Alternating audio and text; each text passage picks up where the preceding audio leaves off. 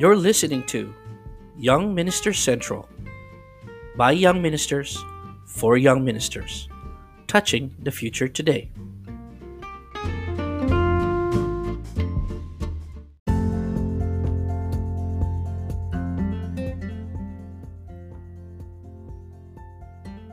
Hello and welcome to our live stream tonight. We greet each of you with a pleasant good evening. If you're watching from the Philippines, and a beautiful morning or afternoon if you're watching anywhere else in the world today. We're glad that you're here with us. Thank you for tuning in to the broadcast tonight. This is Young Ministers Central, and you're watching YM Central Live. I'm your host, Pastor Dave Guttar, and this is Episode 5.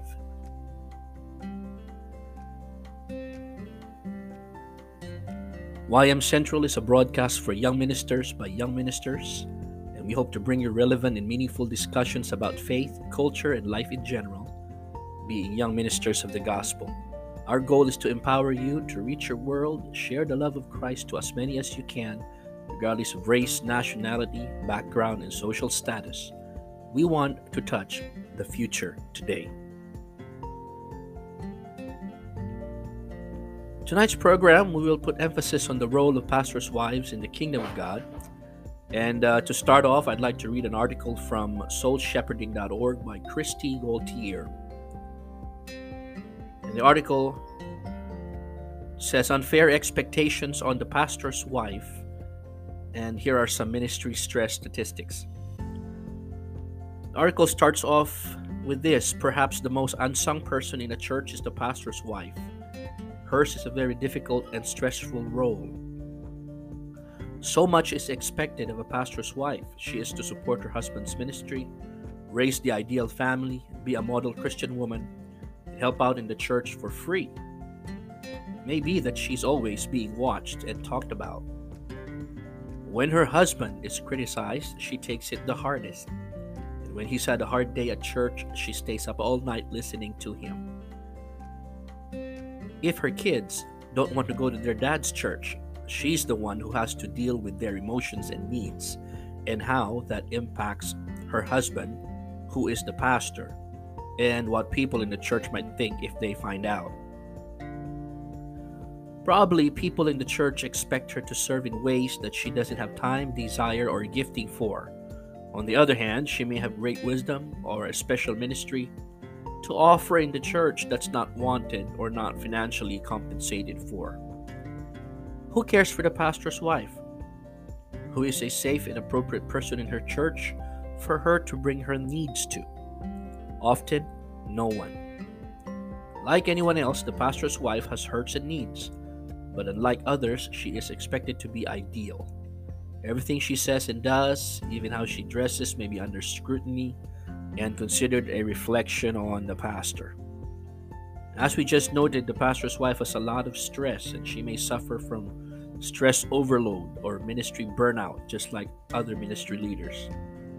And where does a pastor's wife go for support? Who can she trust to keep confidence? Even if she could trust a church member, is it wise for her to share honestly with her? Many pastors' wives don't know where to go for support and prayer, and many are lonely. Here's some pastor's wife statistics for you to put this conversation in perspective. Statistics from surveys of pastors' wives highlight the stress they experience in their role and the needs they have for support. 80% feel left out and unappreciated by church members. 56% say they have no close friends in the church. A lot of times, pastors' wives may feel like they're unpaid assistants in the church. 84% feel unqualified and discouraged in their roles. 80% feel pressured to serve in ways that do not fit their gifts. 60% express the need to further their training so they could serve better. And being married to a pastor, 100% of them says being married to a pastor can be challenging. 80% believe their husbands are overworked. 80% wish their spouse would have chosen another profession. In their family life, the pastor's spouse and children live in a fishbowl, and family time often gets compromised. 94% of clergy families feel the pressures of pastoral ministry.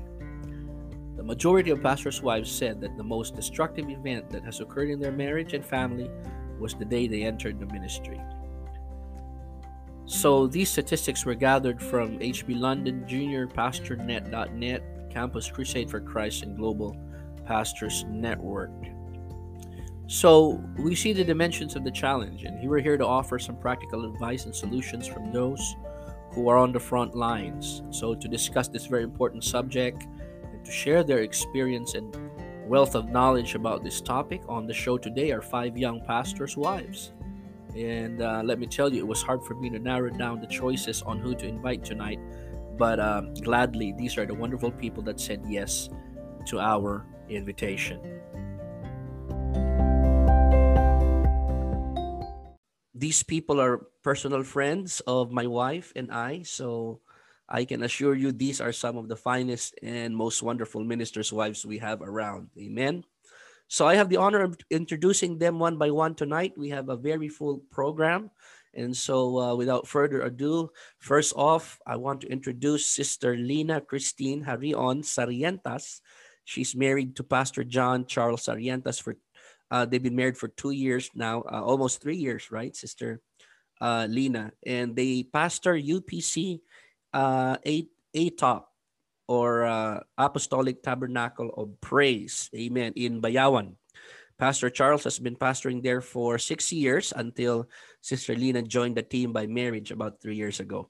So according to Sister Lina, her ministries in the church varies from being a preacher, a Bible teacher, and a youth ministry advisor. And so Sister Lina, praise the Lord. Go ahead, greet our listeners and our viewers tonight. Unmute yourself, sister. There you go. Sister Lina. Hi, everyone. Yan, go ahead. Okay. Hi, everyone. I'm Sister Lina Sariantas, and I am the wife of Pastor Charles. Nag-iisa. Nag-iisa. Praise the Lord. Yes. I am by profession nurse, nursing by profession, pero naiba ang career. So I'm currently working at the city of Bayawan as cultural mapper and SOCMED influencer. So yun lang, Pastor. Amen. Thank you for being here, Sister Lina.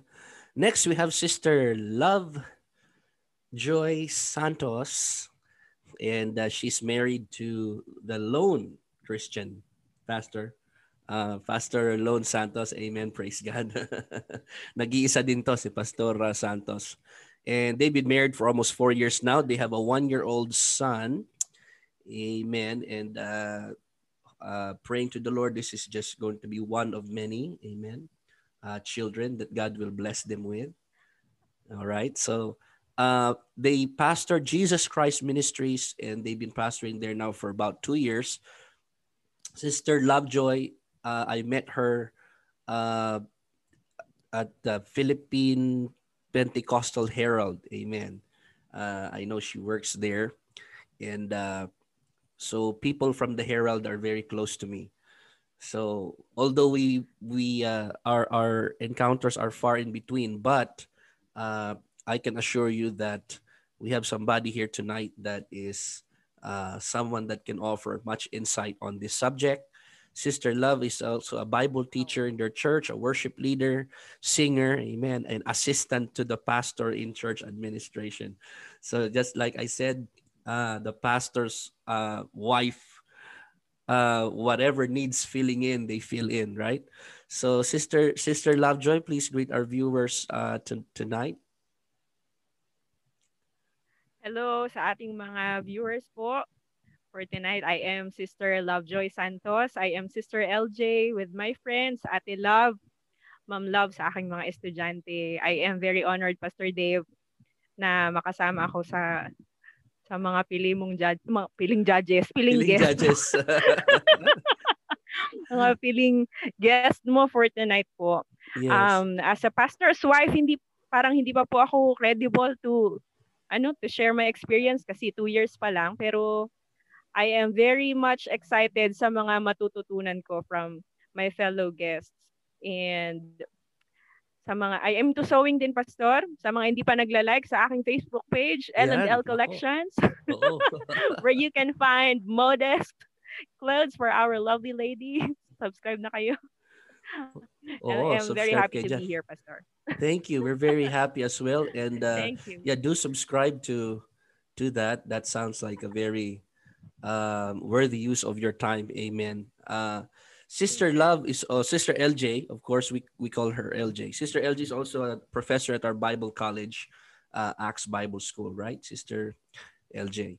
So thank you for saying yes to us. Sir, I know nakipagpalit ka pa ng... Kagagaling ko lang sa night school, sir.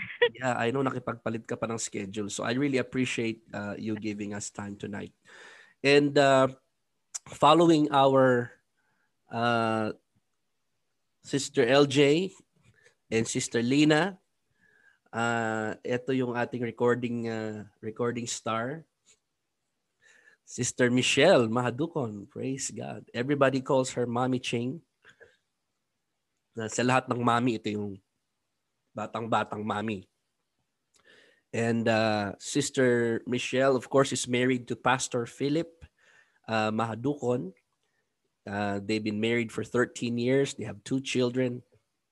And the eldest is 15 and 11 years old. Praise God. They pastor Tabernacle of God Church, or they call it Together Church. And that they've been pastoring there for 9 years and counting. And her profile in the church is a long list here, and I'm just going to mention some. She's also the associate pastor for Together Church and runs church administration, runs the ladies ministry. And I know they've got some. You'll have an opportunity later, Sister Michelle, to promote your recordings as well. I know they do recordings. They've got CDs out, and so she's also the composer for that, and she arranges many of those songs. And so, grabe to, mga kapatid. And so, thank you so much, Sister Michelle, for giving us an opportunity to. For you to be our guest here tonight. Please greet our viewers. Say hello to them. Hello po sa lahat. Thank you, Pastor Dave. Nakakakaba naman to. But, hello po sa lahat. Good morning po sa lahat ng nasa Canada, and good evening po sa lahat ng nasa Pilipinas naman. Mayong gabi, mga kaigsuunan. Mayong gabi, mga kaigsuunan. Sa tanang ng mga Bisaya ng Naminaw tonight. Yes po. Yan, kumusta po kayo lahat in behalf of Reverend Philip Mahadukon, our son, Swingwing and Phelps, and Together Church. This is Mommy Ching, or Michelle po. Michelle Mahadukon, talaga yung name ko. No? Nakilalang Mommy Ching, no? I would like to greet you all. Thank you talaga, Pastor Dave, for this privilege. No? Na masali din sa magaganda kong kasama. Amen. To God be the glory. Ayan. So kami po is full-time pastoring sa Together Church UPCPI for 9 years already, no? Going to 10 na po. And as of the moment, busy-busyhan na rin. Every Tuesday, sa aming mumunting alagang mami nom-noms na business. No, usually, barbecue yung tinitinda namin. God bless you. You gotta do. Sa ministry, you gotta do what you gotta do. You gotta feed them kids. Amen. And a lot of times, lalo na sa Pilipinas, mga kapatid, sa mga hindi po nakakaalam, karamihan po ng ating mga pastor, lalo po yung mga, sabi nila, founding pastors o yung mga pioneering, mga kapatid. Napakarami sa kanila. They do ministry out of their own pockets. No? Sa Pilipinas, kung gusto mong yumaman, huwag kang magpastor. Oh, but if you want to give, amen, if you want to be used of the kingdom of God, ikaw yung magbibigay, mga kapatid. And natutupad sa mga pastor sa Pilipinas yung sinabi ng Panginoon na ikaw ang magbibigay kaysa ikaw ang bibigyan. Ikaw ang magpapahiram kaysa hihiram. No, mga kapatid. Ganon talaga yung mga pastor's wife sa Pilipinas. Laging nagpapautang yan sa mga kapatiran. Say, thank you, Sister Michelle. We'll have an opportunity to hear from you more later. Praise God. And of course, following our 3 beautiful guests is the equally lovely Sister Alexa Lelis. Of course, may konting bias ako dito dahil pinsan ko to eh. So Sister Alexa, and we call her Bem Bem. So Bem, married to Pastor Jervin Lilis for the past 8 years at kita ko na nakatagal ka. So congratulations. Si Sister Alexa, mga kapatid, has a 6-year-old, si Raf. Amen. And there's a baby due in December. Wow, praise God. So soon to be a mother of 2. So they pastor Tagum Central Pentecostal Church, 8 years and counting now. And in their local church, she leads worship, Sunday school, and she said her favorite role is being a homemaker for her husband. Yan. So lahat sila, mga kapatid, actually homemakers yan. Walang home wrecker dyan, homemaker lahat yan, mga kapatid. Amen. Praise God. Hello, Ben. Please greet our viewers. Ug tanan nga mga naminaw na mga taga Mindanao. Hello, everyone. Hello po, Pastor Dave. Thank you for this opportunity na ma-invite dito po sa iyong episode 5. And hello also to Ate Joy if you're watching. Yeah. And Nick and Chari. They're watching in the other room. Philippines, good evening. In US and Canada, good morning. And maayong gabi kanatong tanan dinhi sa Tagum. So I just want to introduce myself. I'm Alexa Lelis. I'm a nurse by profession also. But now a full-time mom by choice. And of course, a pastor's wife by heart. Wow, praise God. Oh. Good evening. Yeah. Feel ko para tayong nasa Miss Universe, mga kapatid. At yan ang mga Miss Universe ng kanilang mga asa-asawa. Dahil ako, I can speak for myself as a pastor, mga kapatid. Without my wife, I am nothing. Sa totoo lang, mga kapatid. Anumang kaayusan, anumang magandang bagay na nakikita nyo sa ministry ko, kung meron man, lahat yan dahil kay Sister Joy, mga kapatid. And so, last but definitely not the least, alam ko, gigil to. Amen. Sa lahat sa amin. Hindi pala si Sister Love Joy pala. Totoo din yung background niya. Oh. Praise God. So definitely not the least. Kahit huli, mga kapatid, Sister Angel Wamelda. Of course, Sister Angel Guillermo ito nung dalaga pa, mga kapatid. And she is married now to Pastor Glenn Wamelda. Bias din ako dahil inaanak ko to, mga kapatid. Praise God. They've been married for 2 years. I was at their wedding. Beautiful wedding. Amen. Where they not just singing, Sister Angel did not just sing for Pastor Glenn, but she sang for the Lord. Amen.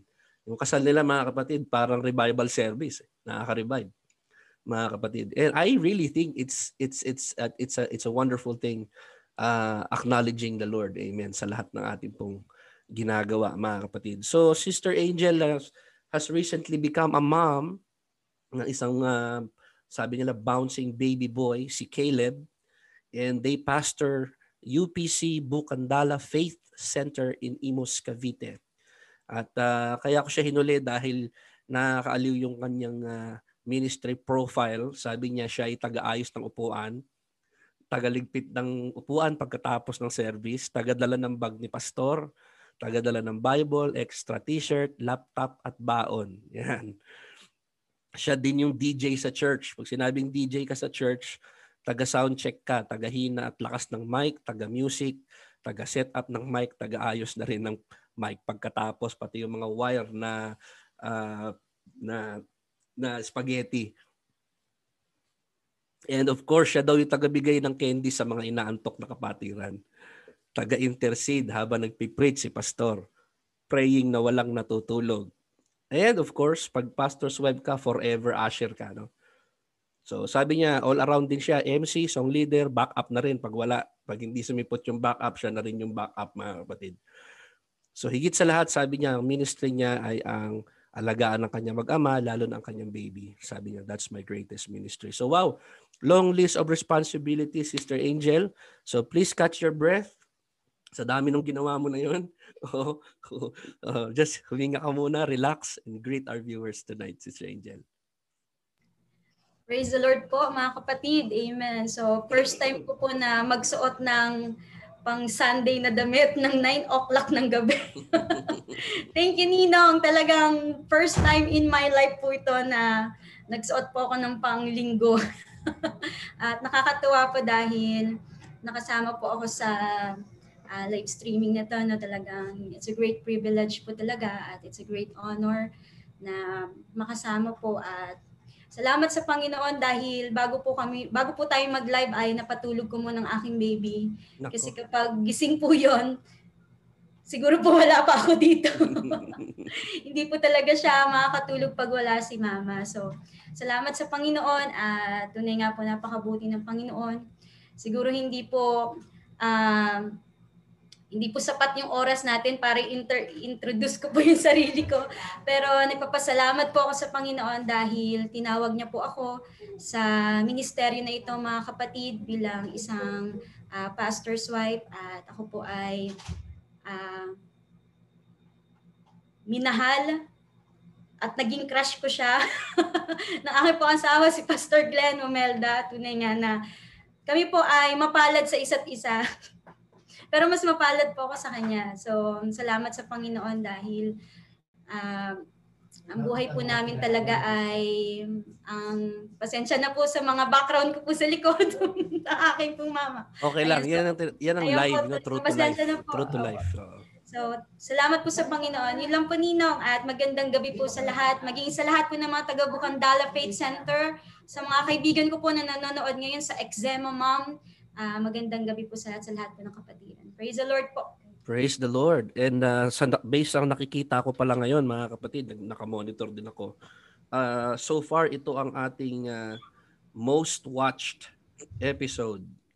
Oh, yan. Most watched episode to, mga kapatid. At mukhang talagang in full force ang ating mga kapatiran ngayong gabi. Maraming salamat po sa inyong suporta ngayong gabi. At hindi na natin patatagalin. We have plenty to talk about. And wonderful. Welcome to the program. Thank you all for being here tonight.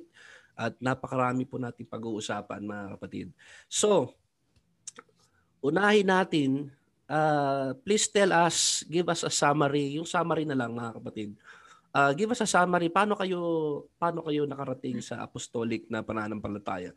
I know may mga ilan sa inyo na maaaring hindi kayo pinanganak sa mga magulang na nasa church, no?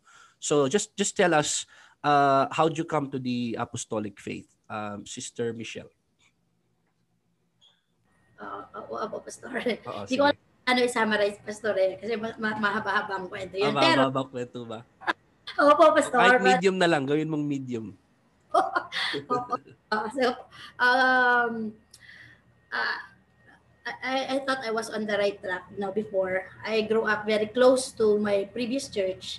At the age of 10, I joined the choir. 11, pero ano, maging organist ng parish, gano'n. And, but one day, nagka-classmate kami ni Pastor Philip, hindi pa siya pastor noon, naging classmate kami sa college, and then, basta maraming mga pangyayari. Then, naging boyfriend ko siya, until now, one day, nalubog ako sa isang sitwasyon na wala na ako matakbuhan. I felt so alone, I felt so deprived from everything. Na-realize ko na lang na napakarumi ko, napakababa ko, I was nothing. And all the while, I was very insecure, Pastor, and felt so lacking because of being in a broken family. I needed a father's love, mother's touch, my sibs bonding. So sabi ko sa sarili ko noon, wala to, walang magmamahal ng tunay, ganoon. So sa dinami-daming pangyayari mula sa culture shock ko sa church, dahil sa way of worship ng church natin. Former church, oo. Ng ating church, oo. Opo, nagkaroon ako ng culture shock doon sa Nakaka-shock naman talaga the first time na makaka-attend ka ng worship natin, ano. Opo, tapos maraming beses ako nakapasok sa church. I was very ignorant and talagang every time na nasa simbahan ako, I really wondered, meron ba lang ganyang pagpupuri? Till one day, isang araw na lumapit ako sa altar call. May isang babaeng nag-assist sa akin. Tinulungan niya akong sa anong gagawin ko. And that was the very moment na first time kong naramdaman na yung hinahanap kong father's love, hinahanap kong ganun. Praise God. Simula yung conversion ko, Pastor. And from the feeling of being so love deprived, yung feeling na marumi ako, makasalanan ako, and to the moment na naramdaman ko yung pinaka-totoong pagmamahal na inahanap ko. Praise and God. I would think, hindi ko rin in-expect, Pastor, from that, anong tawag doon, from that trash life, hindi ko rin in-expect, Pastor, na ngayon, magiging pastor's life na. So, glory to God. Praise God. Glory to God. Amen. Wonderful. Dapat pala, Sister Michelle, yung kwento mo, isang buong episode, no? Napakaganda, oh, napakaganda mga kapatid. Wonderful. Amen. Sister, just go ahead. Who wants to go next? Sister Lina? Praise God. Hallelujah. Bago ko umpisahan yung kwento ko, praise the Lord na kung as to how we encounter the Lord. I want to greet first. So, sobrang kabaw ka na, Pastor. Nakalimutan ko na talaga mag-greet.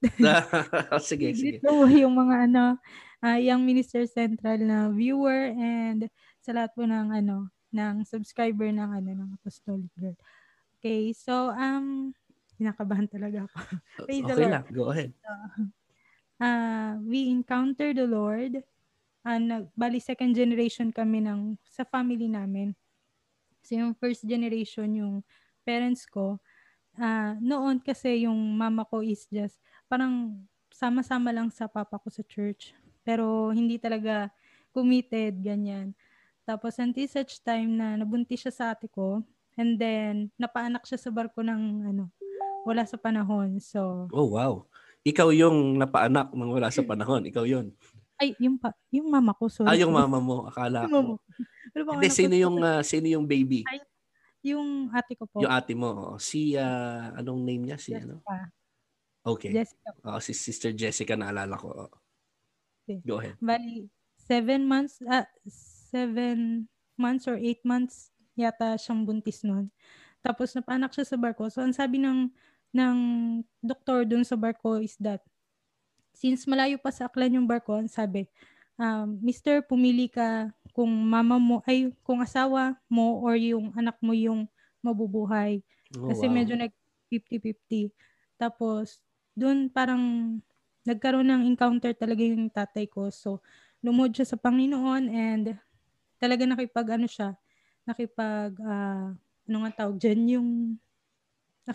siya sa Panginoon.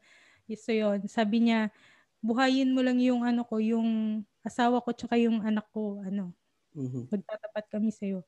So, from dun po, pagkapanganak kay ate, sabi po ng doktor is, masigla daw po si ate and nakikipagsuntukan pa. So, yun, ng Panginoon. Kasi, yung hindi ina-expect ni Papa, yung ina-expect niya na baka yung isa sa kanila mawawala. Yes. Nagpakita yung Panginoon ng miracle. Amen. So, yun po yung conversion. Praise God. I know there's more to that story. And so seeing how the hand of the Lord nung nag-umpisa pa lang kayo is a story too about God's faithfulness. Amen. Thank you so much for sharing that. Sister LJ.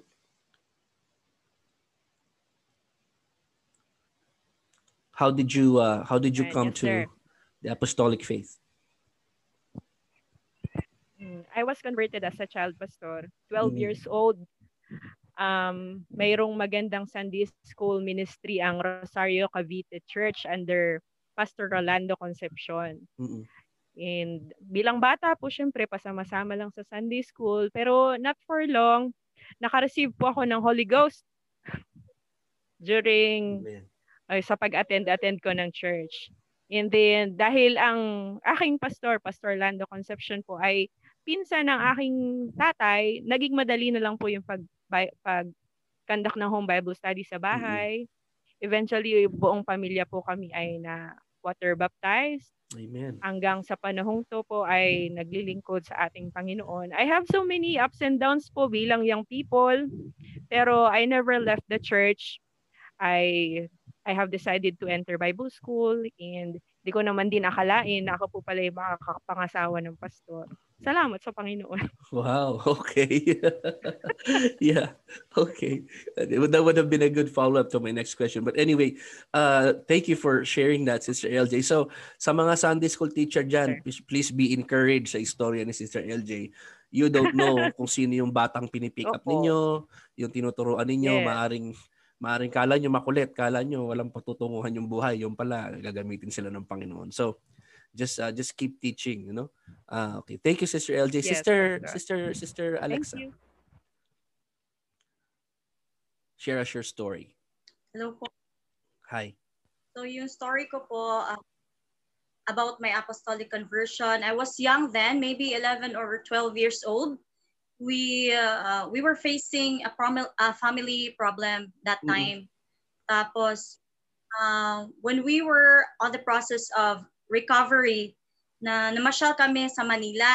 So doon sa Rios family. We happened to visit Rios family. And then, yung mga po, tsaka sila Tito June, sila Tita Bobot, na Bible study silang magdamag. And then, during Sunday noon, first time namin umattend ng Sunday service talaga sa church ni Pastor Art po, Pastor Art Martinez. Mandaport. Yes. Pastor Art Martinez. And then pagbalik namin dito sa Tagum, si Ate Sheena naman pumapasyal sa amin, and then sinasamahan kami sa church ni Roger Lelis. So yun po. Oh, I see. Okay. I thank God for everything. Oh, si Ninong Jun tsaka si Ninang Bobot, mga soul winners talaga 'yan, no? So isa pala kayo sa bunga niya, ha? Oh, praise the Lord. And of course, shout out sa Rios family. Sheena, kung nanonood ka ngayon, manood ka. Kung hindi naman, manood ka pa rin. Naalala ko last episode na pagpalit-palit ko yung pangalan ni Reyna, ni Raquel, tsaka ni Rochelle. Oo, so paumanhin sa ating mga kaibigan sa Rios family, but shout out to them. Amen. Thank you, Sister Bem. And hindi ko alam bakit nahuhuli ko lagi ito si Angel, pero siguro dahil siya yung laging pang-finale. Ito, alam ko pinanganak ka sa church, Sister Angel, but of course, there's always a conversion story. Go ahead. Praise the Lord po. So, bago po akong magkwento, shout out muna po sa aking mahal na asawa na nakikinig sa taas. Yay! Pastor Glenn, God bless you.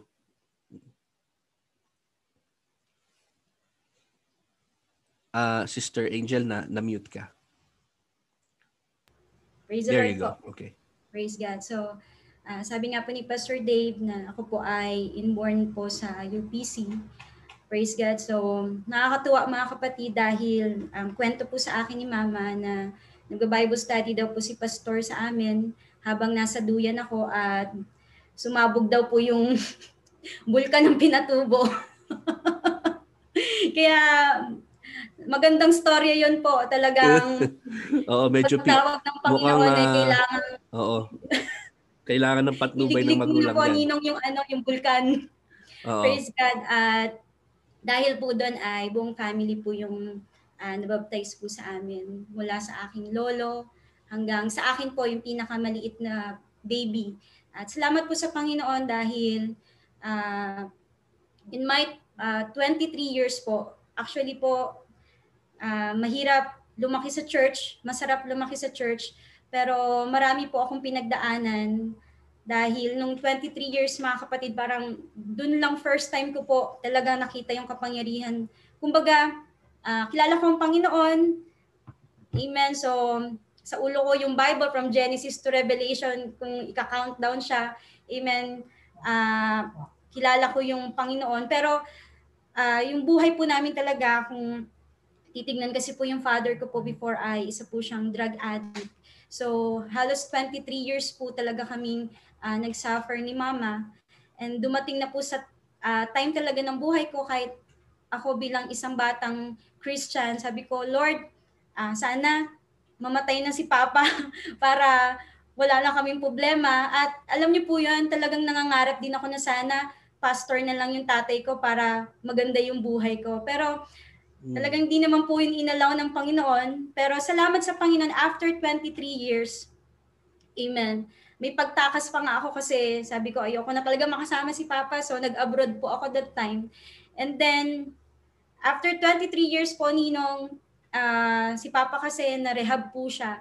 So nakulong pa siya. Ang dami namin pinagdaanan po mga kapatid. Pero doon ko po nakita yung kapangyarihan ng Panginoon na sabi niya sa akin, anak, huwag kong susuko dahil may great plan pa ako sa buhay ninyo ni Mama. So, amen. Ito nga po, sa kabutihan ng Panginoon, talagang ito si Papa kasama ko dito na nakikinig sa ating team, sa ating din pong live stream. Talagang binago po talaga siya ng Panginoon. At yun po yung, dun ko po nakita yung kapangyarihan ng Panginoon sa buhay ko na Lord, sabi ko, napakabuti mo sa amin. Talagang sabi ko sa Panginoon na ilalaan ko yung buhay ko sa Kanya dahil nakita ko po talaga yung kapangyarihan niya kung paano po niya binago si Papa. Praise so, God. Salamat po sa Panginoon sa mga pangyayari niya. Sa ngayon, kayo ay buong pamilya naglilingkod sa Panginoon. Purihin ng Diyos. Amen. At saka pagdating sa, kung merong award sa most patient pastor, ay mapupunta yung award na yan kay Pastor Abs Gamayon. Praise the Lord po. Oo. Yes po. Yes. So si Pastor, kahit anong mangyari sa paligid, tuloy-tuloy lang sa pagba-Bible study yan. Amen. Amen. So, wow. Wonderful. Ayan, inaanak ko na yan. And nung kasama ko yan sa Imus noon, nung ako ay napunta ng Imus noon, we lived sa Imus Cavite for 9 years. And while there, pagka sa mga weekdays at saka sa mga ibang mga gawain, ako'y nakasama sa mga gawain ng mga young people doon. Kaya si Angel, kilala ko yan mula nung bata pa. No? Kapag meron kaming play, yan ang best actress palagi. Oh, si Sister Angel. Oh, so, wow, now, what a wonderful story of God's power to redeem, God's power to save, mga kapatid. And so, sa mga nanonood po dyan, kung inyong mga magulang o mga kapatid o any family member, mga kapatid, na patuloy nyo yung pinananalangin na hindi pa po nakakakilala sa Panginoon, wag lang po kayo magsawang manalangin, mga kapatid. Huwag kayo magsawang mahalin sila, ibigin sila. Patuloy natin silang dalhin sa panalangin dahil may magagawa ang ating Panginoon. Hindi pa tapos, mga kapatid. Kumbaga, sabi nga, hanggang... may buhay pa, may pag-asa pa, mga kapatid. Amen? So first question pa lang yan, napaka-loaded na nung ating discussion ngayon, mga kapatid. Praise God. Hallelujah. Ewan ko kung hanggang anong oras kayo po pwede, pero mukhang lalagpas tayo ng lalagpas. Sa akin, walang problema, mga kapatid. Amen. Like I said, ganyan pala mga buhay nyo. Dapat tagi-isang episode kayo. Amen. So babati lang ako ng ilan sa ating mga viewers ngayon, mga kapatid. Amen. At our chat room is already blowing up.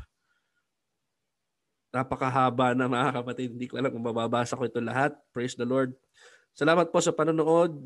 Joby Sicurata Salazar, sa Lyrica Carbon Garbiola, Pastor Lone Santos. Praise the Lord, Pastor. Thank you for watching.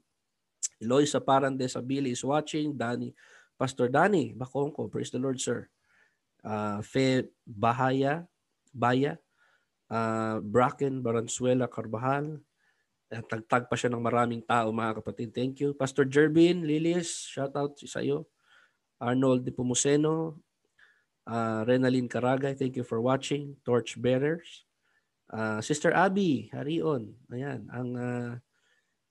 hindi ko na sasabihin mas maganda kasi baka magtampo si Lina. Pero maganda rin kapatid ni Sister Lina, no? Sister Abby. Thank you, Sister Abby. Elizabeth Puerto Benitez is watching. Thank you.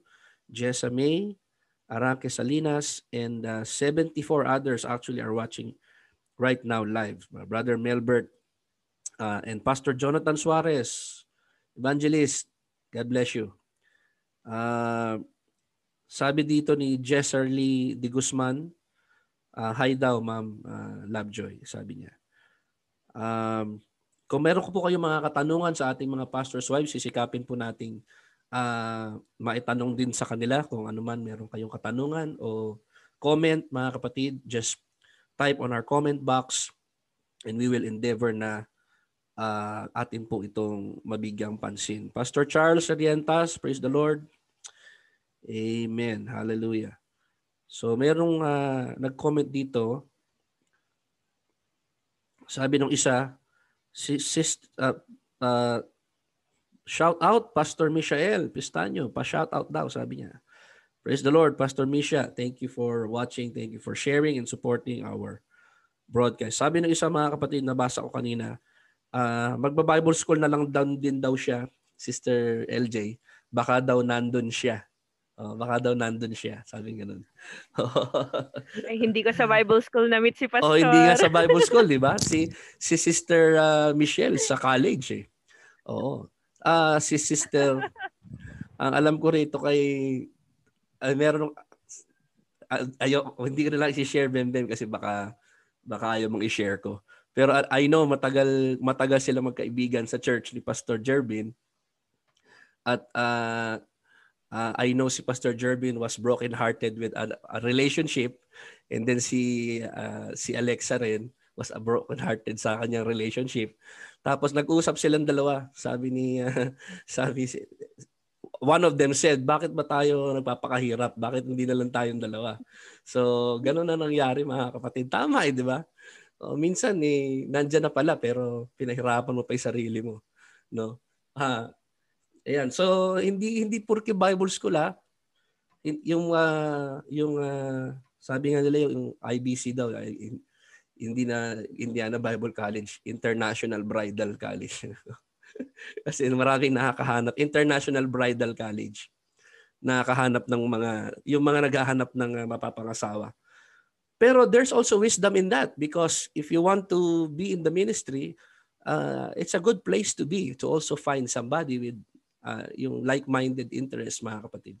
Amen. So, just talking about the ministry here, para sa inyo, I know we have limited time at saka marami tayo, but para sa inyo, paano nyo i-define yung salitang ministry? Lalo ngayon na kayo ay kumbaga nasa front line ng ministry. Anong definition niyo ng ministry? O anong nagbago sa dating yung definition o ngayon na naranasan na ninyo?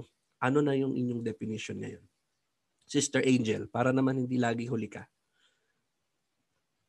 Anong ministry sa'yo? How do you define it? Praise the Lord. So, Ninang, napakagandang tanong yan po.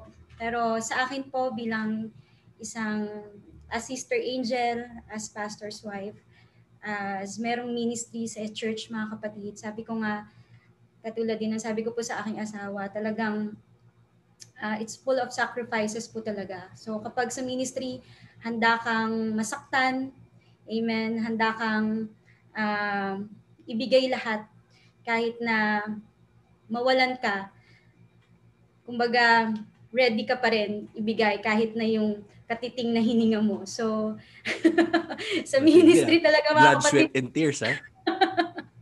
Mahirap, masarap, masaya. Talagang, ang Panginoon lang talaga, sabi niya, no, we can do all things through Christ talaga po. Kaya, sa Diyos lang po talaga tayo aasa dahil kung sa sarili lang natin, ay wala po talaga tayong magagawa. So sa ministry, talagang giving your best, giving your excellent talaga sa Panginoon po. Wow. So to you, ministry is something to, it's worth giving your whole life for. Yun ang ibig mong sabihin. Thank you, Sister Angel. Si Mami Ching, Mami, sabi ng yung mga kalahati yata dito ng mga nanonood, taga Together. Shout out daw kay Mami, sabi nila. Mami, paano ang ng ministry? Anong definition mo? Ministry for me, Pastor, is your life's purpose. Mm-hmm. Marirealize mo na lang na habang ginagawa mo yung ministry mo, you do it because and you love it because nare-realize mo na that is your purpose. Mm. Without a ministry, something is missing in your life. It feels like you don't have a purpose. Parang may kulang. So when you have a ministry, you look at life differently. Yung masasabi mo, may kabuluhan ang buhay ko. So thank you, Jesus, for the ministry. Yeah, tsaka yung pagka like if you see an area of need and then parang hindi ka makukontento hanggang mapagpunan mo 'yon, di ba? Parang ano eh, parang like you said, hindi ka mabubuhay pagka nakita mong something's not done. Yeah. So, yeah, purpose. Thank you. It's wonderful insight there. Sister Lina, you want to chime in? Praise God. So, for me, ministry is more than just that title na teacher, preacher, singer. So, share ko lang, Pastor, nung younger days ko, akala ko kasi sa ministry, pag umawit ka sa Panginoon, so kahit hindi nga kagandahan yung boses, tas umawit sa Panginoon, it's ministry na. So, kahit hambog pa, yung mga kayabangan nung bata-bata pa, yung nakahawak lang ng microphone ka ng singer na. Yeah. So dati yun yung tingin ko na ministry dati. Tapos the Lord changed me talaga. Sorry, medyo emotional ako sa part na to. Pero oh, it's okay. Yeah. This is the story. I know it's hard not to be.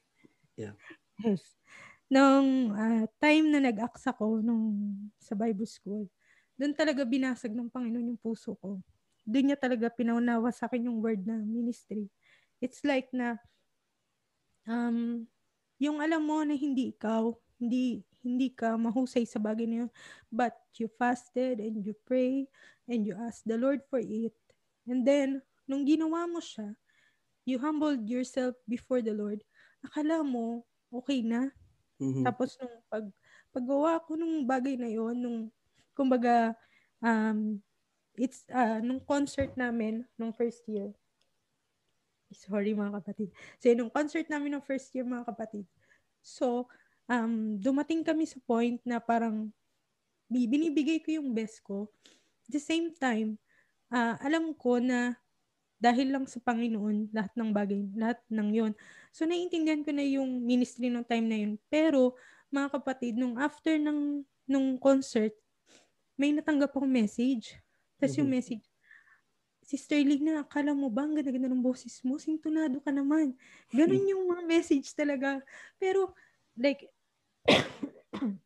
sorry.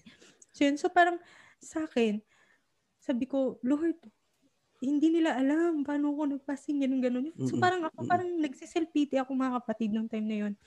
Until such time nung after ng Bible school, doon ko na-realize, tinuturuan pala ako ng Panginoon na yung ministry, hindi pala yun yung basta makahawak lang ng microphone at sabihin mong magawa mo yung pag-awit. Amen. Pero yun pala yung kailangan mong maranasang durugin ka ng Panginoon ba? So para malaman mo na yung ministry is all about Him, na yung ministry is all about submission and total dependence sa Panginoon, na kahit anong gawin mo, kung ang tinitignan mo is reaction ng tao, praise God, parang ma-discourage ka lang. Pero kung gagawin mo yung ministry mo para sa Panginoon, Panginoon lang talaga lahat. Kaya pumalpak ka o hindi, basta ginawa mo sa Panginoon, parang ano yun, nakaka-reward sa sarili. Yan, wow. Pastor. Well, so far, three of you have spoken. Hindi naman sa mga dinidiscourage natin mga viewers natin, mga kapatid. Pero so far, three of you have spoken that there's this breaking process that needs to happen. Parang yung testimony niyo so far, sabi nga ni Sister Michelle, merong emptiness doon na the you have to fill, pero the only way to fill that is there's this breaking, there's this humbling that needs to happen. No? And then, of course, Angel talked about, pain, talked about giving your whole life to it. So, mukhang walang ibang paraan. There's just no other way. Mga kapatid, is this a similar, how similar is your experience to that in how you would define your ministry, Sister Alexa, I'm sorry, Sister Alexa. For me po, ministry is such a deep word. Thank God talaga po sa opportunity na to, Pastor Dave, kasi ang ganda po ng sinabi ng mga kasamahan ko, Sister Sister Lina, Mami Ching, at alam ko marami po akong matutunan dito. And for me, ministry is a deep word. It's not just like you know, getting things all done because you have an obligation or you have many responsibilities. Ministry is a privilege to be chosen by God, you know, to mirror Jesus' life, how he believed, how he lived, and of course how he served. So Jesus didn't have an easy life. So ministry talaga is package na po yun eh. So kasama na po doon yung hard work. So it's a privilege and it's a gift from God talaga. Wow. So to receive that gift and to live out that gift, sabi mo may package deal na kasama yun, ano? May breaking, may humbling, may pain doon, kasama lahat. But all of that also, you'll discover purpose, you'll discover fulfillment, at saka you will discover life itself. Diba? Sabi nga ni Sister Michelle. Go ahead, Sister LJ. How similar or how different is your experience in the ministry here? Tontawa po ako sa mga naririnig ko. So far. Yes. Very nakakabusog, Pastor. Yung aking mga naririnig ngayon. But for me, Pastor, ministry is service, which is very opposite ng kung ano yung nature ko. No? In order to save, you have to be, in order to serve, you have to be really selfless. Yes. Uh-huh. Hindi tayo natural na ganun. We wanted to be served. We wanted, tayo yung dapat na importante, tayong mahalaga. Pero yung nandito na ako, Pastor, sa ministry, yung actual na, sabi ko dati, prepared ako, pero yung nandito na, sabi ko, Lord, akala ko lang pala yun, mind conditioning ko lang pala yun. Pero iba kapag nandito na, no? Pero, salamat sa Panginoon, Pastor, kasi itong ministry na meron kami ngayon ay ang nagturo sa akin talaga to be selfless. Uunahin mo ang Diyos, uunahin mo ang kapatiran, uunahin mo ang pamilya mo over yourself, over sa sarili mong pangangailangan, yung tutulong ka knowing na sa sarili mo mas malaki yung pangangailangan mo. Yung makikiya ka sa paghihirap nila pero mas malaki yung pinagdadaanan mo. Service. Ministry ng isang pastor, ng isang pastor's wife ay hindi rin po talaga matatawaran, Pastor. Salamat sa Panginoon. Wow. Talagang durugan ng puso.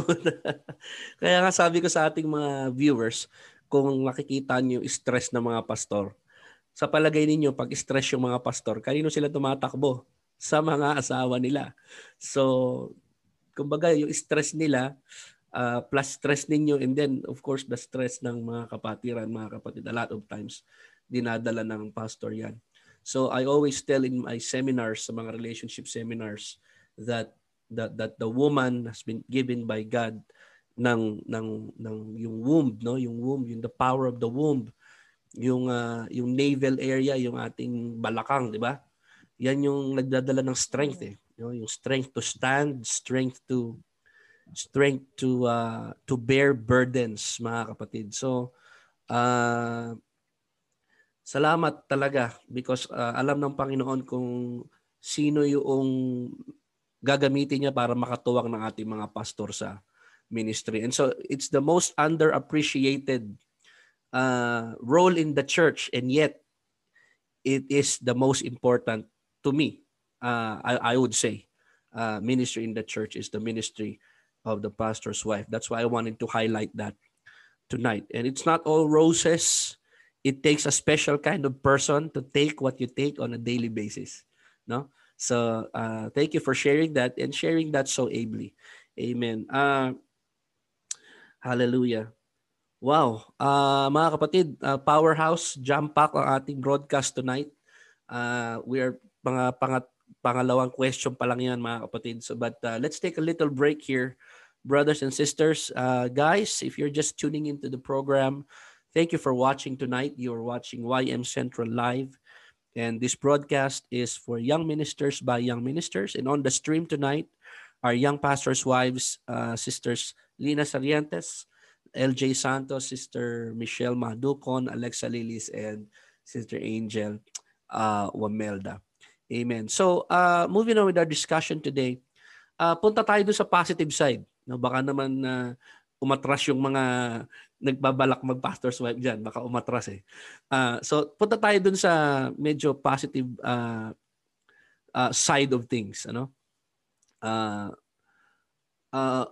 I'm sorry, Sister Alexa, nabigyan ba kita ng opportunity to speak about your definition of ministry? Okay. So ayoko may malagpasan ako. So, pero punta tayo sa positive side. Ano naman yung pinaka-paborito yung part? Yan. Ano naman yung pinaka-masayang part ng pagiging pastor's wife nyo? Go ahead, Sister Alexa. Umpisahan mo. So kung may hirap, may breaking, may humbling, may service, may ano. Pero ano naman yung para sa iyo yung pinaka-masarap, pinaka-magandang bahagi? Yes po. I love everything about being a pastor's wife. So, kagaya po ng sinabi ko po sa packet na the good things and the not so good, the struggles that come with it. Mm-hmm. I love everything about it. But the most that I love about being a pastor's wife is that you're surrounded by many people na nagpe-pray para sa family mo. At saka, you're surrounded with love. God has blessed you with many people who love you. So that's truly a gift being a pastor's wife. So full of love. And also when you're in a dark situation, sometimes God allows it, of course. And my accountability, my feeling of accountability dun sa self mo na to keep going. Mm. And so to grow spiritually.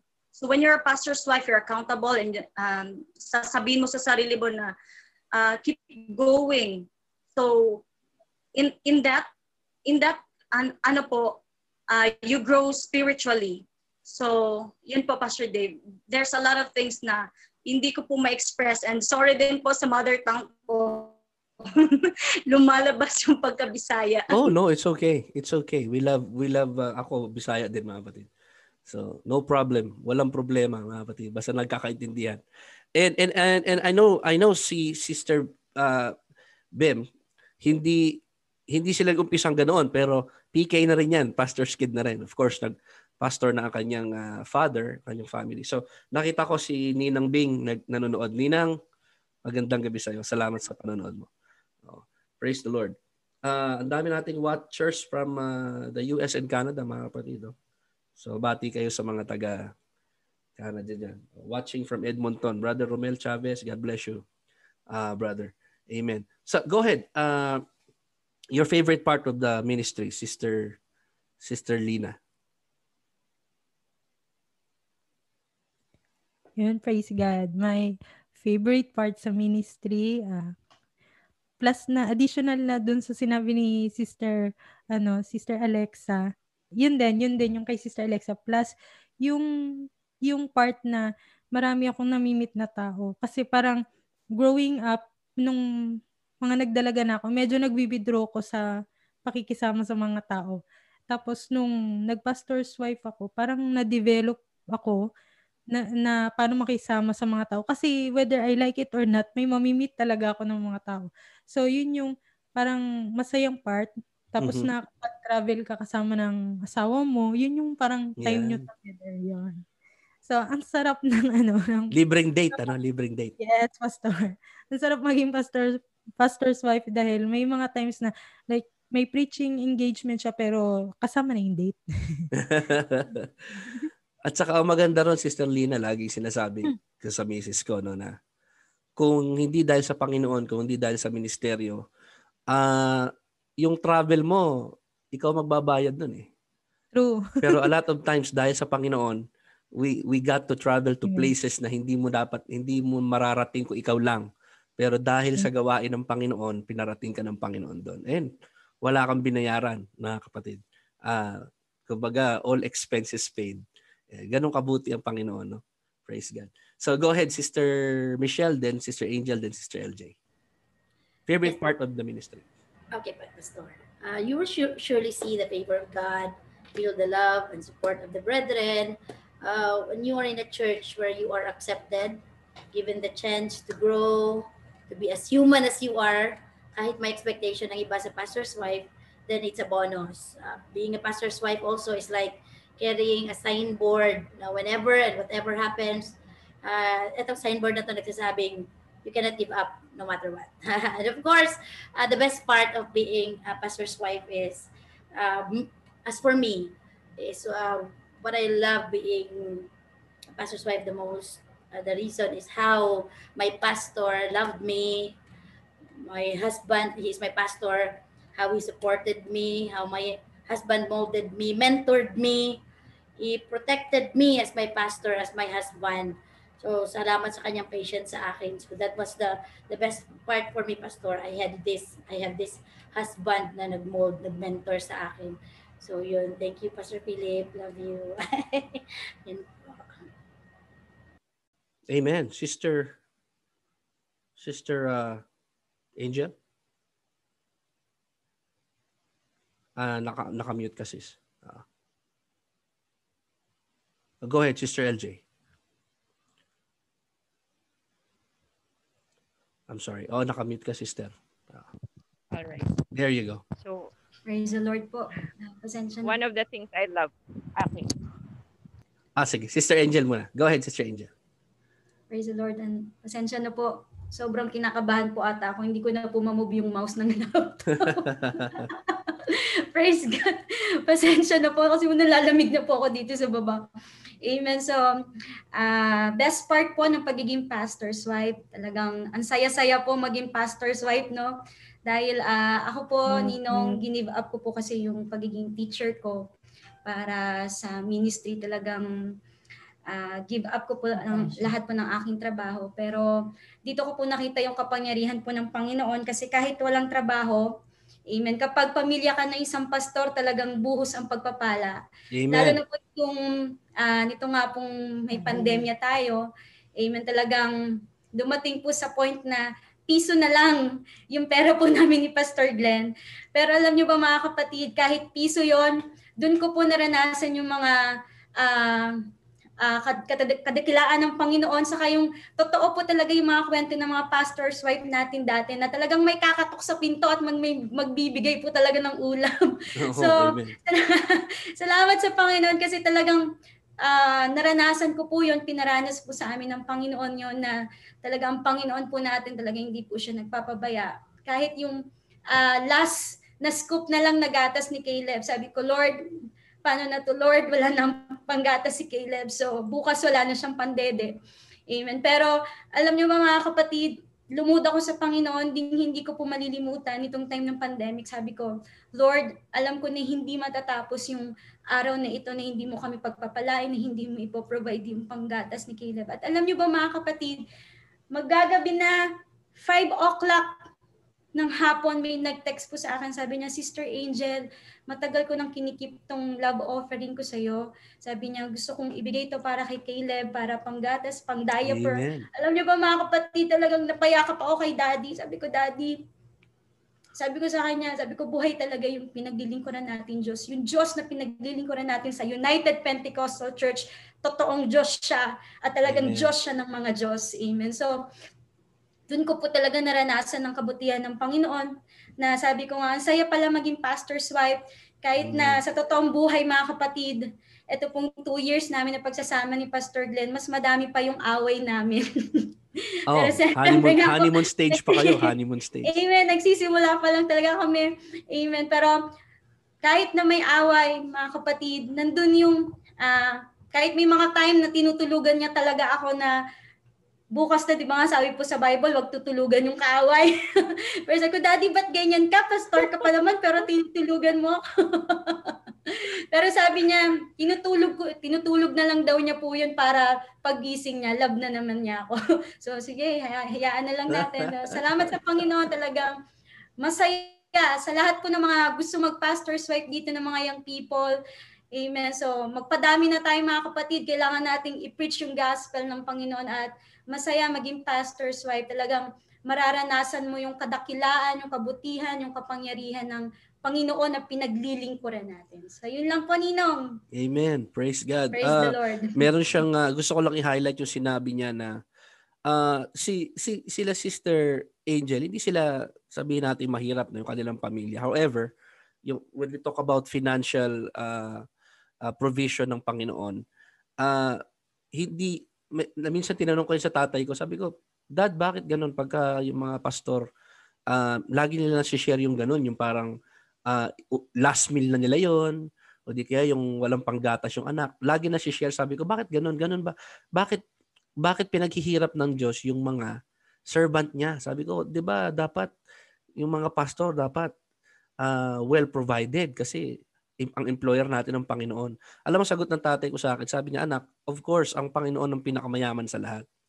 Sabi niya, pero minsan pinadadaan tayo ng Panginoon sa mga ganong sitwasyon. Hindi naman yan permanente, temporary lang.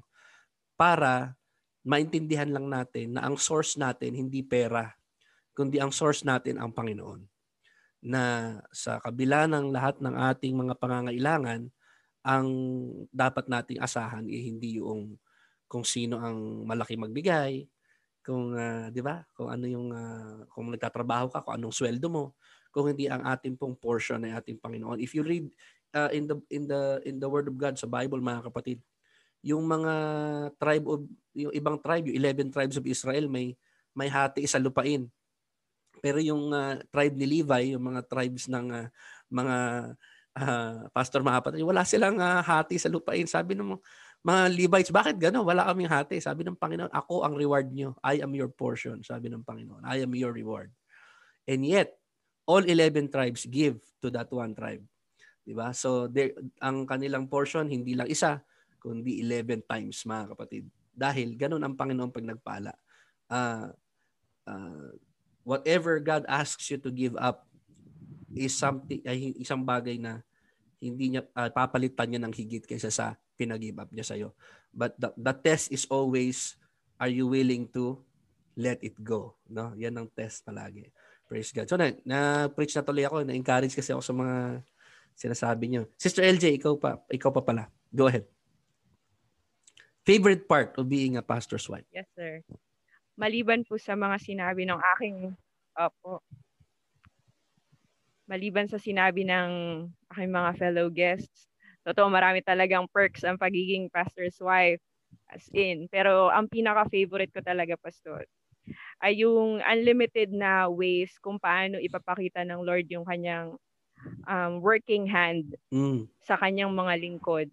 Amen. Hindi talaga ma-explain, hindi mabilang, imposible para sa tao. Pero kapag lingkod ka niya, wala talaga. Mapapawaw ka talaga sa Panginoon kung paano siya mag-provide, kung paano siya magpagaling, kung paano siya kumilos sa buhay ng pamilya ng isang pastor. Amen. At isa pa, pastor, na talagang gustong-gusto ko na benepisyo ng isang pastor's wife, yung matutulog ka sa gabi na alam mong meron kang kakampi. Wow. Tatalikuran ka ng lahat. Siguro magagalit, may pagkakataon, magagalit sa'yo yung mga kaibigan mo, may magagalit sa'yo yung mga kapatiran, ang mga bagay na hindi nila naintindihan. Palagi, pero palagi. Yung palagi ba? Palagi yun. Oh, yan. Pero yung tama si Sister. Yung hihiga ka sa kama na ang katabi mo ay rest assured kakampi mo, ay napaka-fulfilling, Pastor. Parang okay ka na dun. Magalit na kayong lahat. Basta kakampi ko si Pastor. Oo. Tama, oh. Tama. Sabi. Praise God. Okay yun, ha. Magandang angle yun, mga kapatid. And so very true. We are each other's, sabi nga, cheerleading section, ano. Kasi remember when you were starting, wala pang ni isang tao doon. Kayong dalawa lang talaga ang magpapalakasan sa isa't isa. So I bring you, bringing that into the next segment. How do you encourage, like I said, pag kailangan ng mga kapatiran ng encouragement, kay pastor sila pumupunta. Pero pag si pastor kailangan ng encouragement, sa asawa yan pupunta. So what are some of the ways na naranasan niyo na kung paano niyo i-encourage yung mga husband niyo? How do you do that? How do you help support and encourage them? Sister Michelle, kasi ikaw ang ikaw ang pinaka-senior pastor's wife dito. Support and encouragement. Pastor, minsan yung words ko, dahil maingay ako sa mga anak ko, lalo na napapagalitan ko sila sometimes. Yeah. I think, Pastor, my words may be a noise to him. So actions could be better, Pastor, in terms of support and encouragement. I pray na sa anumang pinapagawa sa kanya ni Lord, I will be one of those who will make it happen. No, Pastor. Then minsan talaga yung mga vision ni Pastor, yung mga dreams niya, or yung mga ibinibigay na burden ni Lord sa kanya, minsan kakabahan ka talaga. Yeah, visionary si Pastor Philip. Oh. Okay, Pastor. But I have learned to trust not just my husband, but my pastor, no? I trusted his direction, dahil alam ko galing yun kay Lord. So every time na meron siyang vision, meron siyang dreams, kinakatch ko yung vision, kinakatch ko yung dreams, and I pray to God, Lord, let me be a part of it. Let me be, Lord, na I am one of those who will make it happen. So, beautiful. Wonderful. So kailangan bago maniwala ang iba, ikaw muna kailangan makatch mo yon, yung vision na yon, because people are gonna look to you. Ang ganda nung sinabi mo na hindi mo lang siya husband pero pastor mo pa, no? So don't expect others to follow if kung ikaw mismo hindi mo nakatch. That's a great, napakagandang insight noon, Sister Michelle. Like you said, si Pastor Philip, I had the opportunity to preach for you guys, I believe last year, no, sometime. And nakita ko yung paglago ng church, nakita ko yung paggamit ng Panginoon sa inyo. And I think to the glory of God, yung Together Church is one of the fastest growing churches in our movement today sa Pilipinas, mga kapatid. So nakikita ko na ngayon, yung dahilan. Merong isa behind, no, every man, sabi nga, is a woman. No, mga kapatid. So nakikita na natin yung dahil merong ganun, visionary pastor, pero merong vision catcher that makes it happen. Yun yung asawa ng pastor. So thank you, Sister Michelle, for sharing that. Go ahead, Sister LJ. What's your take on that? Paano mo ini-encourage si Pastor Lone pag alone siya? One of the ways para to support, to encourage my pastor, my husband, Pastor. Kasi ito yung isa sa mga vow na sinabi ko, Pastor, nung kinasal kami. Sabi ko, I will fight for you in my prayer. I will support you all the way in the ministry. Nung nandito na kami, Pastor, katulad sinabi ko kanina, akala ko, na-condition ko na yung mind ko na I am fully prepared, I am fully armored, sa pagsabak sa ministry, kasi pioneering, Pastor, no, wala kaming inexpect na support from anybody, financial, manpower, kaming dalawa lang talaga, Pastor. There were times na magse-service kami na dalawa lang talaga kami, Pastor. MC ako, preacher siya. Pag tayo niya, ako makikinig sa kanya, praise the Lord, amen pa rin, hallelujah. Kasi alam ko po sa sarili ko, mahirap yun para sa akin, Pastora, kasi hindi yun yung naiisip kong ministry. No? Hindi yun yung nasa vision ko na ministry. Pero salamat sa Panginoon, ipinaranas yun sa amin ng Diyos.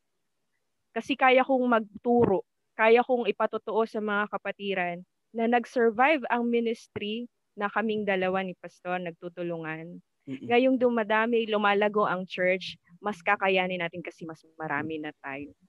So, siguro, Pastor, ang gusto ko lang sabihin, hindi sa panahon na gipit o sa panahon na mahirap, hindi madali ang nararanasan sa ministry, huwag talagang iiwan si Pastor. Wag iiwan ng asawa. Kasi katulad nung kung ako, inaasahan ko siya. Katulad nung kung paano yung nararamdaman ko na, yun nga, tuwing gabi alam ko, meron akong isang kakampi. Meron akong balat na mahahawakan, ito kakampi ko. Alam ko, ganun din siya sa akin. Ako rin yung kanyang trustworthy. Na wala rin siyang ibang aasahan. Kung hindi, tama po yung sinabi niyo, no? Kung akong asawa ng pastor, hindi maniniwala sa kanya, paano siya susuportahan ng miyembro? Amen. Yeah, ayun. Thank you po, sir. Wow. Wag na wag iiwan. No? Si David kaya nadali dahil naglalakad sa bubungan mag-isa. Kaya may ibang nakita, mga kapatid. So, yun yun, no? I love what you said, that you have to believe first. If you don't believe it, no one will. No? But nung dalawa pa lang kayo, I bet si Pastor Lon ay nag-preach as if there were 10,000 there. Kahit mag-isa ka pala. Exactly, Pastor. Yes. Nag-song lead. Napapasilip yung mga kapatid ko rin. Yeah. Nag-song lead ka as if there were 10,000 there. Yeah. And so, you know, before anything happens, you have to believe it first. And kayo yung mauunang maniniwala. You know, and trust and believe in each other. Praise God. Naiiyak tuloy ako sa mga ano na to eh. Sa mga insight na to. Sister Bem, go ahead. How do you encourage and support Pastor Jervin? Of course, Pastor, alam ko may work ka din, and then siya also has a business, right? Go ahead, sister. Pinaka-importante po talaga, Pastor, is to support him through prayers. Mm-hmm. No, kahit ano, sometimes may conflict kayo. Galit ka pa sa kanya. Don't stop praying for him. So pray ka kahit na masama loob mo. Also, kahit masama loob mo, pray ka pa rin sa kanya, Lord. Kahit tutulugan niya pa ako. Oo, pagpalain mo pa rin siya, Panginoon. Kahit tinulugan niya ako. Purinig niya po yung puso niya, Panginoon, na makipagbati na sa akin kapag may conflict. And then next, don't underestimate the little things. So when he arrives, hug him, kiss him. Mm-hmm. Tinuturuan ko po yung anak ko, si Raf, na when his dad arrives home, dapat ihug niya yung daddy niya, i-kiss niya yung daddy niya. Yung mga ganun po. Di po ako masyadong vocal or expressive sa kanya. I don't always give him compliments kapag may achievement siya. Pero he knows that in my heart, I will stand by him, and I'm always here to support him. Yun. Wow. Praise God. Oh, Pastor Jervin, narinig mo yun. That's wonderful. I think it's also important na sabi nga ni Gary Chapman, alamin mo yung love language ng asawa mo. Ano?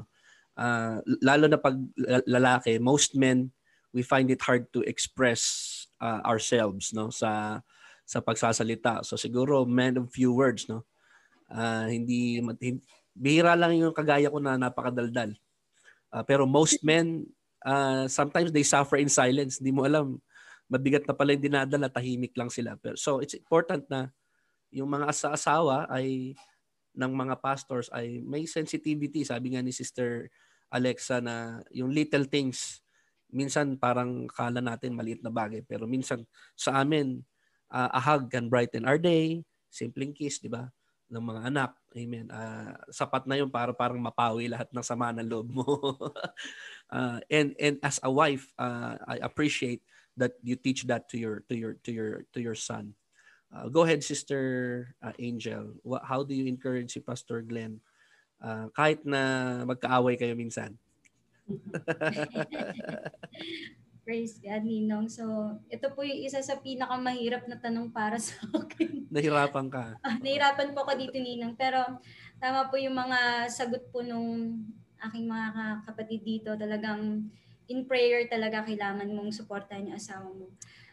Sa pagsasama namin, Ninong, talagang masaya, mahirap. Pero may isang moment po kasi sa buhay ko na nung nanganak po kasi ako, Ninong, Bali po kasi nung nag-delivery ako kay Caleb, talagang medyo nahirapan ako after po nun kasi nahiwaan po akong malaki. So talagang hindi po ako makagalaw dito sa bahay. Talagang minsan may pasok pa si mama at papa. Kami lang tatlo na iwan dito ni pastor. So kasagsagan din nun, syempre as a pastor talagang lalabas ka, pupunta ka sa mga Bible study mo. And then may moment sa buhay ko na talagang sabi ko kay Daddy, Daddy please huwag ka na mag-Bible study. Please Daddy huwag ka na umalis. So maraming times Ninong na nangyari po yun sa buhay ko dahil nga sa nahihirapan po ako nung after delivery ko po sa baby namin. And then sabi ni Pastor sa akin, Mami, bakit ayaw mo ko payagan? Ito yung trabaho ko, paano tayo kakain? Kapag hindi ako umalis, wala tayong sahod sa Panginoon. So at the back of my mind, sabi ko, Daddy, please, huwag ka na umalis. Magpo-provide naman si Lord, mabait si Lord. So talagang as a pastor's wife, no, yung suporta, amen, yung encouragement mo sa asawa mo minsan talaga mahirap gawin. Pero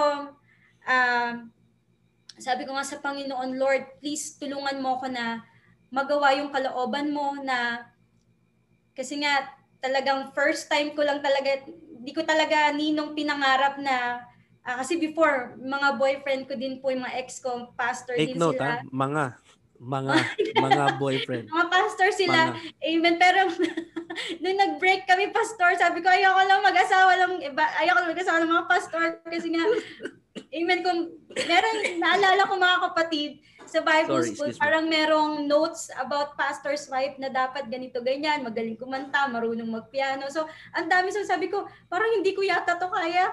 Alam ko lang kumanta sa church. So, pero yung ibang mga hanggang 1 to 10, yung pang 10, parang hindi ko na kaya. So, sabi ko, Lord, ayoko lang po mag-asawa ng pastor.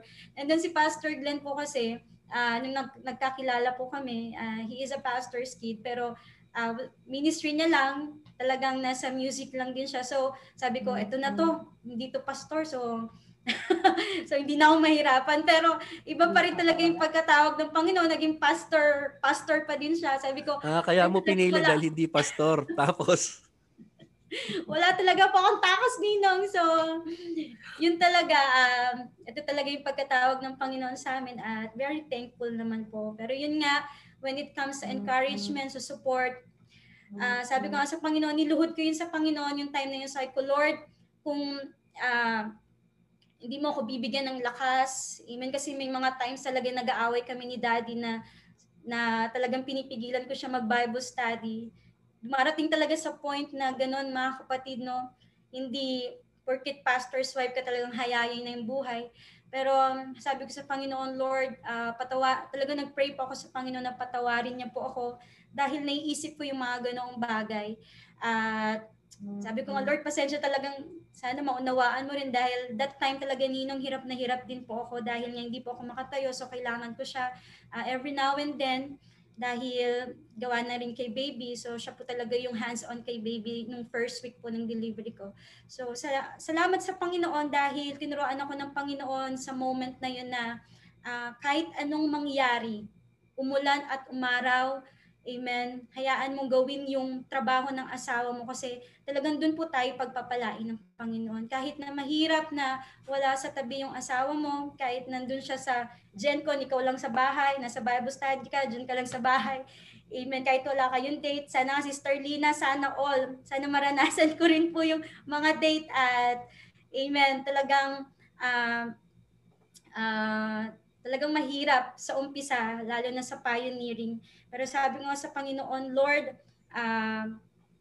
tulungan mo ko, turuan mo ko. At alam niyo po yung sabi sa akin ng Panginoon, sabi niya, anak, kung gaano mo pinapakita yung kamahal mo sa asawa mo, ganun mo din pinapakita kung gaano mo kamahal.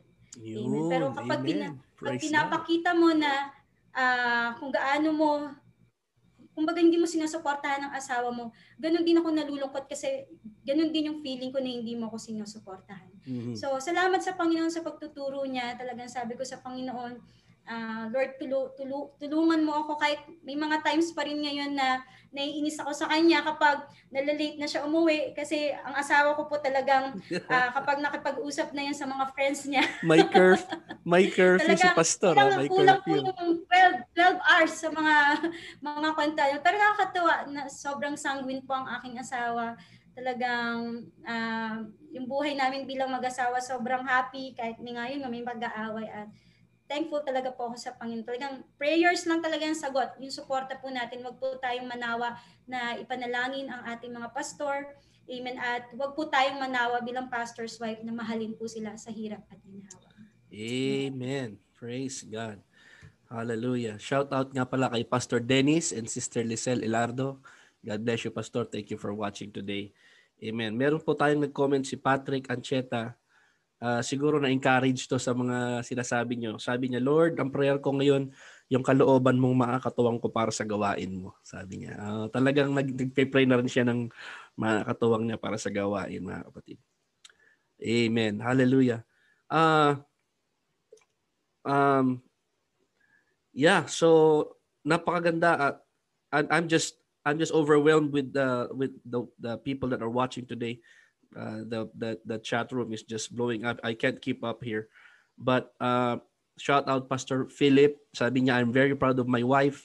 God bless all of you and to all those who are watching. God bless you, Pastor. Thank you for watching today. Amen.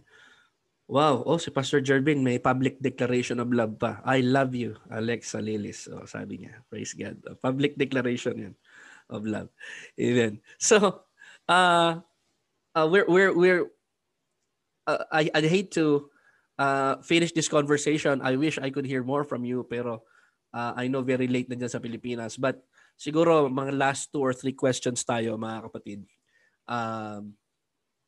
Sana pala part 1, part 2 to, no? Kung okay lang sa inyo, baka mag-repeat performance tayo sa season 2 kung gusto nyo. Oo. Diba? Ang dami niyong magagandang mga sinabi tonight and sabi ng ating mga viewers talaga maraming nabibless mga kapatid. And so, let me know anong klaseng ating ladies ministries national president ay nanonood din po ngayon. Shout out po kay Madam Leonora Diamante. Praise the Lord sa panonood po ninyo. Salamat po sa inyong suporta. Amen. So, lalo kayong kinabahan. Ating LM President ay nanonood sa atin. Amen. So, nabanggit niyo kanina yung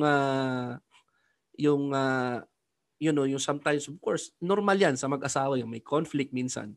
So, have you, naranasan na ba ninyo yung kagaya nung binanggit ko kanina sa survey na 80% burnout sila, yung parang pagod na sila. Siguro may mga ilan sa inyo na medyo bata pa sa pag-aasawa sa ministry pero ano ko to kay Sister Ching tsaka kay Sister Bembem kasi sila yung medyo matagal-tagal na. Pero have you ever been so tired and burned out na parang gusto niyo na mag-quit, parang ano ba tong pinasok ko, ano ba tong nangyayari or hindi ko to. Kumbaga sa English, this is not what I signed up for, no? Tapos biglang ganyan, no? Mga unexpected moments. So, have you ever been so tired and burned out na gusto niyo na mag-quit? So, and then, tell us, what did you do to pull out of it? Of course, paano niyo binatak yung sarili niyo to pull out? Mami, go ahead. Napapamami na rin ako. Yes, Pastor, many times, hindi po yan maiiwasan as a pastor's wife along the way. Alam po yan ng mga senior what pastor's wife natin. Mm. Pastor's wife natin, yan, no? Pinagdaanan din nila yan. Mas matindi yung mga testimonies nila. But sa akin pong personal experience, yung pinaka-burnout, yung pinaka-tiring moment ng isang pastor's wife is yung may problema na sa ibang bagay plus dinagdagan pa ng away mag-asawa. Yun yung para sa akin pinaka mabigat, Pastor. Oh, mabigat yan. This moment na I felt emotionally down and I felt like quitting. So minsan alam ni Pastor yan, nakikinig naman si Pastor. what I did is I prayed to God, I cried to God. Kasi pastor's wife, sino bang matatakbuhan natin, di ba, no? Yung best friend natin, yung asawa natin. Kasi alam naman, dun ka magsusumbong sa membro, hindi naman pwede. Hindi naman pwede. Opo. Tapos minsan mag-iisip ka pa, magkakaroon ka ng trust issue. Sino bang mapagkakatiwalaan ko? Baka kung sabihin ko kay ano to, ganun. So, minsan wala tayong mapagsumbungan, wala tayong matakbuhan except kay Lord. So, minsan talagang si Lord lang yung pinakamalalapitan mo as a pastor's wife. So, ang nangyari noon, yung emotionally down ako and I really felt like quitting, iniyak ko talaga kay Lord. And while I was crying, I felt this heaviest force na para bang ibinabalik ako sa right mind ko. Mm. And na-realize ko that pag pastor's wife ka, hindi puro emotion dapat. Huwag ka masyadong emotional. Minsan magkakaroon ka nga ng principle na trabaho lang, walang personalan. minsan lang yan. But most sa babae, mahirap yun ha? Mahirap na mentality yun. Oo. Pastor. Oo. Minsan din naman kasi yung ministry talagang medyo may pagka-personal spiritual nga. Ayan. So, but you're saying you're using that to cope na para to pull yourself out na. Yeah. Yes po. Mm-mm. So, it reminded me that moment na umiyak ko kay Lord. Sabi ni Lord, anak, I never gave up on you. So, sabi pa ni Lord, I am the God who got you out from bondage. Naalala ko na yung kabutihan ni Lord. And then, parang automatic scanner. As a pastor's wife, you have to listen to the preachings of your husband as a pastor, to the preachings of yung dapat busog ka sa Word of God. Kasi minsan pag you feel so low, merong hindi mo alam na yung pinapakinggan mong mga preachings, binabasa mong Word of God, parang yung mind and heart mo, automatic scanning, merong automatic scanning, tapos naaalala mo yung napakinggan mo one time, tapos yung strength mo will be restored and you will cry even more and you will tell God, sinabi ko kay Lord noon, God, I'm sorry. Just the thought of quitting, I'm very sorry. And the presence of God will keep you.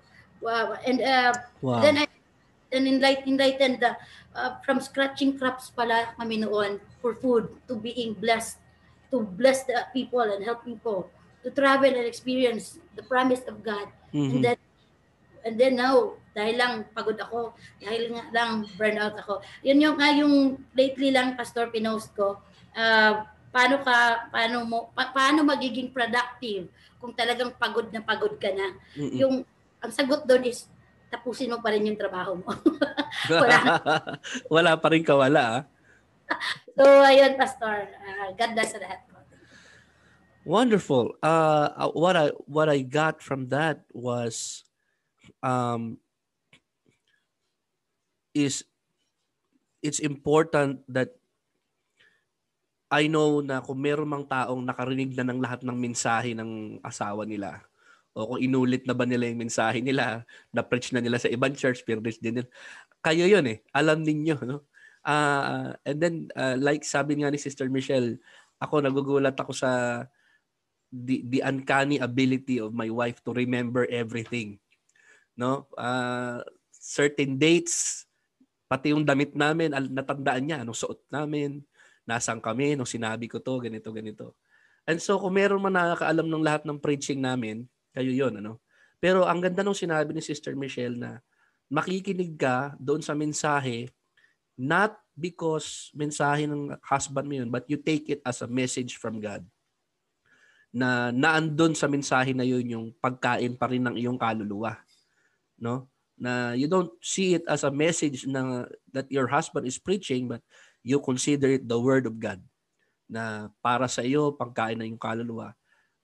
Yung naintindihan ko yung sinasabi niya, parang may scanning yung isip kasi nare-relate mo lahat ng mga yung message na yon sa mga pinagdadaanan mo and you're seeing how God is actually at work sa buhay ninyo from the time you started, Angel, from the time you started at bibilang pa kayo ng maraming taon sa ministry, makikita mo yung kamay ng Panginoon kung paano kayo dadalhin from a lowly place, from a humble place, and how God will boost your ministry, how God will give you progress.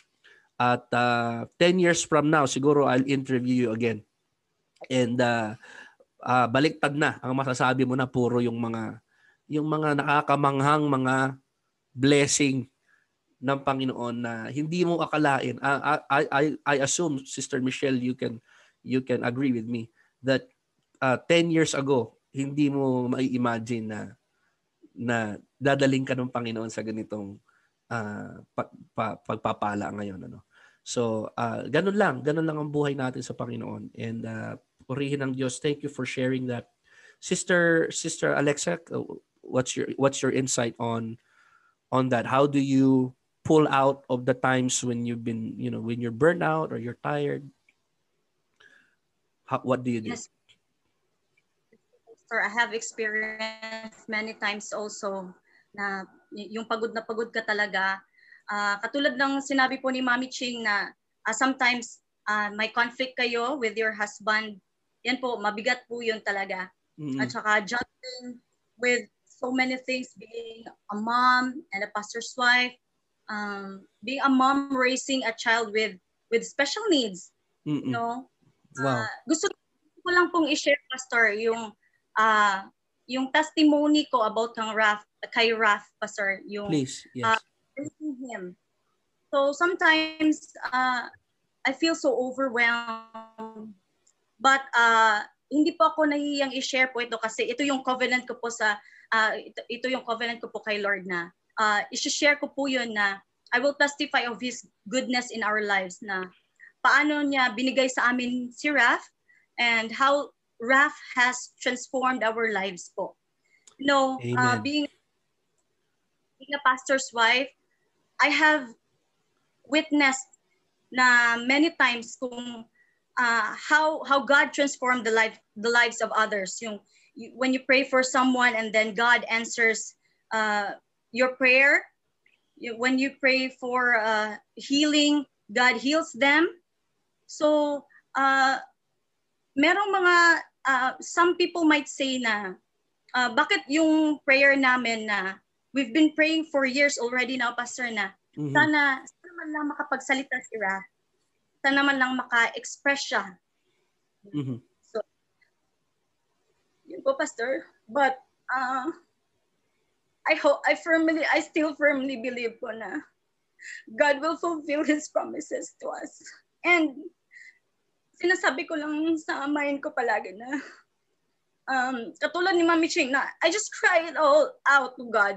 Sinasabi mm-hmm. ko palagi sa amahin ko na if it is what God thinks is best for us, then okay na po ako dun. So God has given us this opportunity na to raise Raf. We learned a lot of things. Yung patience namin. Yeah, that's one more thing. Yeah.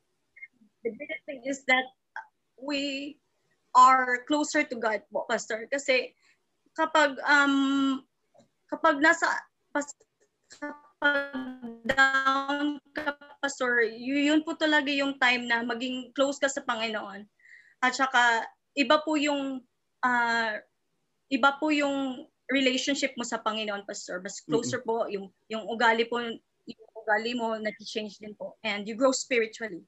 Yun po, Pastor. And I also thank God na hindi rin po sumasagi sa isip ko na when you want to quit, I have experienced being burnt out but wanting to quit, hindi pa naman po. I thank God and I give Him all the glory because I have the full support of everybody around me, especially my family, both sides. My parents, they're very supportive, and also my in-laws are very supportive of us. Amen. Praise God. I completely can relate to your situation. Of course, yung bunso ko, bunso na yung sabi ko kasi mukhang sigurado na si Mrs. na ayaw niya na eh. Kaya bunso na. Pero yung bunso ko, of course, we're also raising a special needs child, no? Naranasan ko 'yan no? Kasi lalo ako no. Si Sister Joy siguro wala nang pinaka-patient na tao kaya ako kasi hindi ako patient. So nung makilala ko siya, sabi ko ito nang papakasalan ko kasi kailangan ko ng patient na tao dahil ako hindi ako patient eh. Usually a lot of times, siguro medyo aamin ako ng konti. Sometimes nung bata-bata ako, you can't hang with me, mga maihinang nilalang lang kayo, mga ganun. No? Pero kumbaga parang sinampal-sampal ako ng Panginoon siguro, you know. And of course, nung dumating sa buhay namin yung aming bunso na merong special needs, talaga matututo ka yung patience, no? Matututo ka doon na to understand also other yung may mga yung mga ibang tao na maaaring hindi mo kaparehas ng pananaw sa buhay o maaaring iba yung style nila, that it's not always your way. Na you have to be understanding, compassionate sa lahat ng tao. So I definitely the past years ng I thank God na kaya nung dumating siya sa amin, maraming questions, pero ngayon na lumalaki siya, nakikita namin kamay ng Panginoon pala yun, no? We're actually learning a lot, and this is a blessing, napakalaking blessing sa amin nung pagdating ng aming anak. And so raising your child, I know there are challenges, but thank you for sharing how God has been using that situation to actually perfect us, be a blessing to us. Tsaka hindi lang sa spiritual, pero baka sabihin niyo hindi ka naniniwala, pero ako naniniwala, swerte yan. Swerte sa buhay, mga kapatid, yung ating mga anak na may mga special needs. And so bago pa dumating yung bunso namin, nagre-raise na ng may special needs yung misis ko. Akong nire-raise niya. Minsan din ako may special needs din ako. No, may kakaibang sapak din yung utak ko minsan. So kudos talaga sa mga misis ng mga pastor, mga kapatid. Praise God. We're getting to the tail end of this broadcast. Ayoko namang abutin kayo ng midnight, mga kapatid. But just share with us, bukod sa inyong mga magulang. Okay, bukod sa inyong mga magulang, sino yung tinitingala ninyong meron ba kayong tinitingalang pastor's wife din na parang nagiging role model ninyo o na naging influential person sa inyong buhay? Sister Lina. Praise God. So yes, pastor, may nilulook up ako na mga pastor's wife. Mm-mm. Aside sa pastor ko, na si Pastor Michael Umpad, hindi naman siya babae. So, kaya hindi ko na siya tali. Ibig sabihin, influential person sa buhay mo. Oh. Shout out, Pastor Mike. Yes po. Ay, shout out pala, taga Top Church. So, yan. Una po ay yung asawa ni Reverend Mutu sa Malaysia. Praise God. Sister Susan Mutu. Si Tita Susan. Napakaano niya na ina-admire ko siya in a way na nakita ko paano niya sinusuportahan si missionary Mutu sa mga mission trip nila. Hindi madali, praise God. So sa pagkakakilala ko sa kanila sa mga ilang balik sa Malaysia, praise God, nakita ko yung mga sacrifices ni Tita Susan, to the extent na naiiwan yung mga anak niya, minsan may pinagdadaanan, pero full support pa rin siya sa asawa niya. So, sa sarili ko ba, dinidesire ko na, Lord, bigyan mo ko ng ganyang courage ba na kahit anong yugyug ba ng mga pagsubok, still full support sa asawa. Mm-hmm. Amen. Ang pangalawa is si Mami Ching. Mami Ching. Wow, Mami Ching. Okay. Revelation ba yan? O dati mo nang alam yan? Hindi siguro alam ni Mami Ching. Hindi mo alam. O, sige. Kasi ba, Pastor, nung pumunta sila dito ni Pastor Philip, nakita ko grabe yung effort niya kay Pastor Philip. Nilalagay niya ng sunblock. May damit. may tawag dito. Kasi nag-fishing kami. So, nilagyan niya ng, para hindi masunog si Pastor Philip. No. Sobrang init. Tapos, paano siya magdala ng pambihis ni Pastor Philip, yung ganun ba? Tapos, nagpipreach si Pastor Philip, siya yung pinakamalakas na response. So, grabe yung parang natuwa ko nun, sabi ko kay Charles, paano kaya nagagawa ni Mami Ching sa yun? Silang dalawa po yung nilulook up ko na pastor's wives. Praise God. Mami Ching, masasabi mo doon? Glory to God, naiiyak ako, Pastor. Hindi mo alam yun, Meron ka palang nai-encourage dito. Oo. Yan. Yan lang po. Thank you, Sister Lina. How about you, si Mami? Kung ikaw ay isa sa mga influential person sa buhay ni Sister Lina, sino naman ang mga influential na person sa buhay mo bukod sa family mo? Ako po, Pastor, no? Yes, ako. Thank you, Sister Lina. I love you, by the way. Love you. Oh, glory to God. Actually, Pastor, hindi po talaga ako masyadong na-expose sa mga ano. At hindi ko po alam, Pastor, hindi ako makapag-mention ng pangalan si Mama kasi yung nakita ko talagang pastor's wife na grabe yung support kay Pastor Willie. And you mean si Sister Nelly Mahadukon? Yes po. Oh, praise the Lord po, Pastor Bishop Mahadukon. God bless. Oh, glory to God. And pero let me mention, Pastor, pinaka-influential person is ang atin pong si Lord Jesus Christ. Oh, amen, syempre. Yes po. Amen, yes po. Tapos, Pastor, yun si Mama as pastor's wife. Tapos, so, buhay ko talaga, Pastor, yung pinaka-influential talaga sa aking pag-serve ay si Pastor Philip po talaga. Dahil siya po yung naging pastor ko talaga. Hindi, wala na ako ibang ma-mention, Pastor. But I really appreciate the pastor's wife, lalo na yung mga kasama ko ngayon, tsaka yung mga pastor's wife, si Ate Joy. ang strong. Yeah, oo. Maraming pastor's wife ako nakilala, but siguro yung pinaka-influential talaga is si family naman kasi, Pastor, si Mama, Pastor. No, praise God. And what a great example naman. Of course, Sister Nelly Mahadukon, isa sa ating mga elders talaga, leaders sa ating movement, mga kapatid. So hindi ka man exposed, pero you've been exposed to one of the best naman, no? At nais ko lang magpasalamat din, of course, sa wife ko, no? Si Sister Joy, sabi mo nga, kasi ako very strong personality, pero of course kailangan ng stronger personality, no? Pagka sa asawa mo, strong personality din. So nabanggit ko kanina, of course, I don't mean it disparagingly. Yung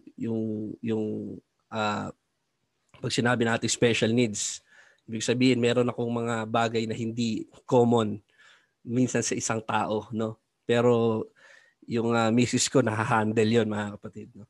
Of course, I don't mean that disparagingly, no? So I apologize kung merong misconception I don't mean it in a negative way. Ibig ko sabihin doon is yung uncommon, hindi regular minsan na pamamaraan ng mga tao minsan. Meron akong mga ways na siguro sa akin lang, pero binigyan ako ng Panginoon ng isang tao na nakakaunawa noon. And yung ganoong klaseng nakikita ng mga younger ministers, hindi mo alam, Sister Michelle, na meron palang nakakita nun, no? Na encourage pala doon sa maliit na bagay. Sa'yo, maliit na bagay yung ginawa mo, pero may nakakita pala na encourage doon. So, it's the little things na nagagawa natin, pero hindi natin alam na ginagamit ng Panginoon yung mga ganung bagay para maging encouragement sa iba. So, I appreciate Sister Lina for saying that, kahit na minsan pagka nandiyan kasi parang nahiya tayo sabihin, pero thank you, Sister Lina, that you say that. Amen. Go ahead, Sister Angel. Sinong influence bukod sa of course si Jesus, mga kapatid, and then sa mga parents, pero bukod doon, sino pa yung mga naging influential sa iyo? Siguro another pastor's wife or another pastor? Go ahead, Sister. First of all, talagang opo. Unang-una talaga si Mama. So talagang lahat-lahat siya po nagtuturo sa akin sa ministry. Amen. Pero yung influential po sa akin na pastor's wife, walang iba talaga kundi yung asawa po ni Pastor Abs. Yeah, so sabi ko kay Daddy, sabi ko, Daddy, gusto kong maging nanay beng lang, tahimik lang, dun lang sa may gilid. Sabi ni Daddy, hindi pwedeng ganun ka lang kay nanay beng. Kailangan mo mag-MC, kailangan mo mag-song din. So, talagang kung makikita natin si Nanay Beng, talagang all out talaga si Nanay Beng. Amen. At kahit sa pag-aalaga sa anak. Hindi ko ma-imagine po, Ninong, na magkaanak po ako ng 5. Sabi ko nga, okay na si Caleb. Amen. At sabi ko, isa na lang, kung dadagdagan pa, kalooban na lang po yan ng Panginoon. Amen. At talagang sayang, bata pa kayo. Ng, tatlo pa. Talaga napakabuti po ng Panginoon. Ay, ako na po. Talagang binolunteer kita, no? Praise God. So, pero sabi po ni Pastor, 6 pa daw. Sabi ko, ano ba yun? makinig ka sa sinasabi ng pastor mo sa'yo. Kung masunurin ka, makinig ka sa sinasabi ng pastor mo. Amen. So, kahit ilan po. Amen. Yeah, oo. Praise the Lord. Praise God. So, alam mo, Sister Angel, isa yan sa ano. Talagang... Go ahead, Sister.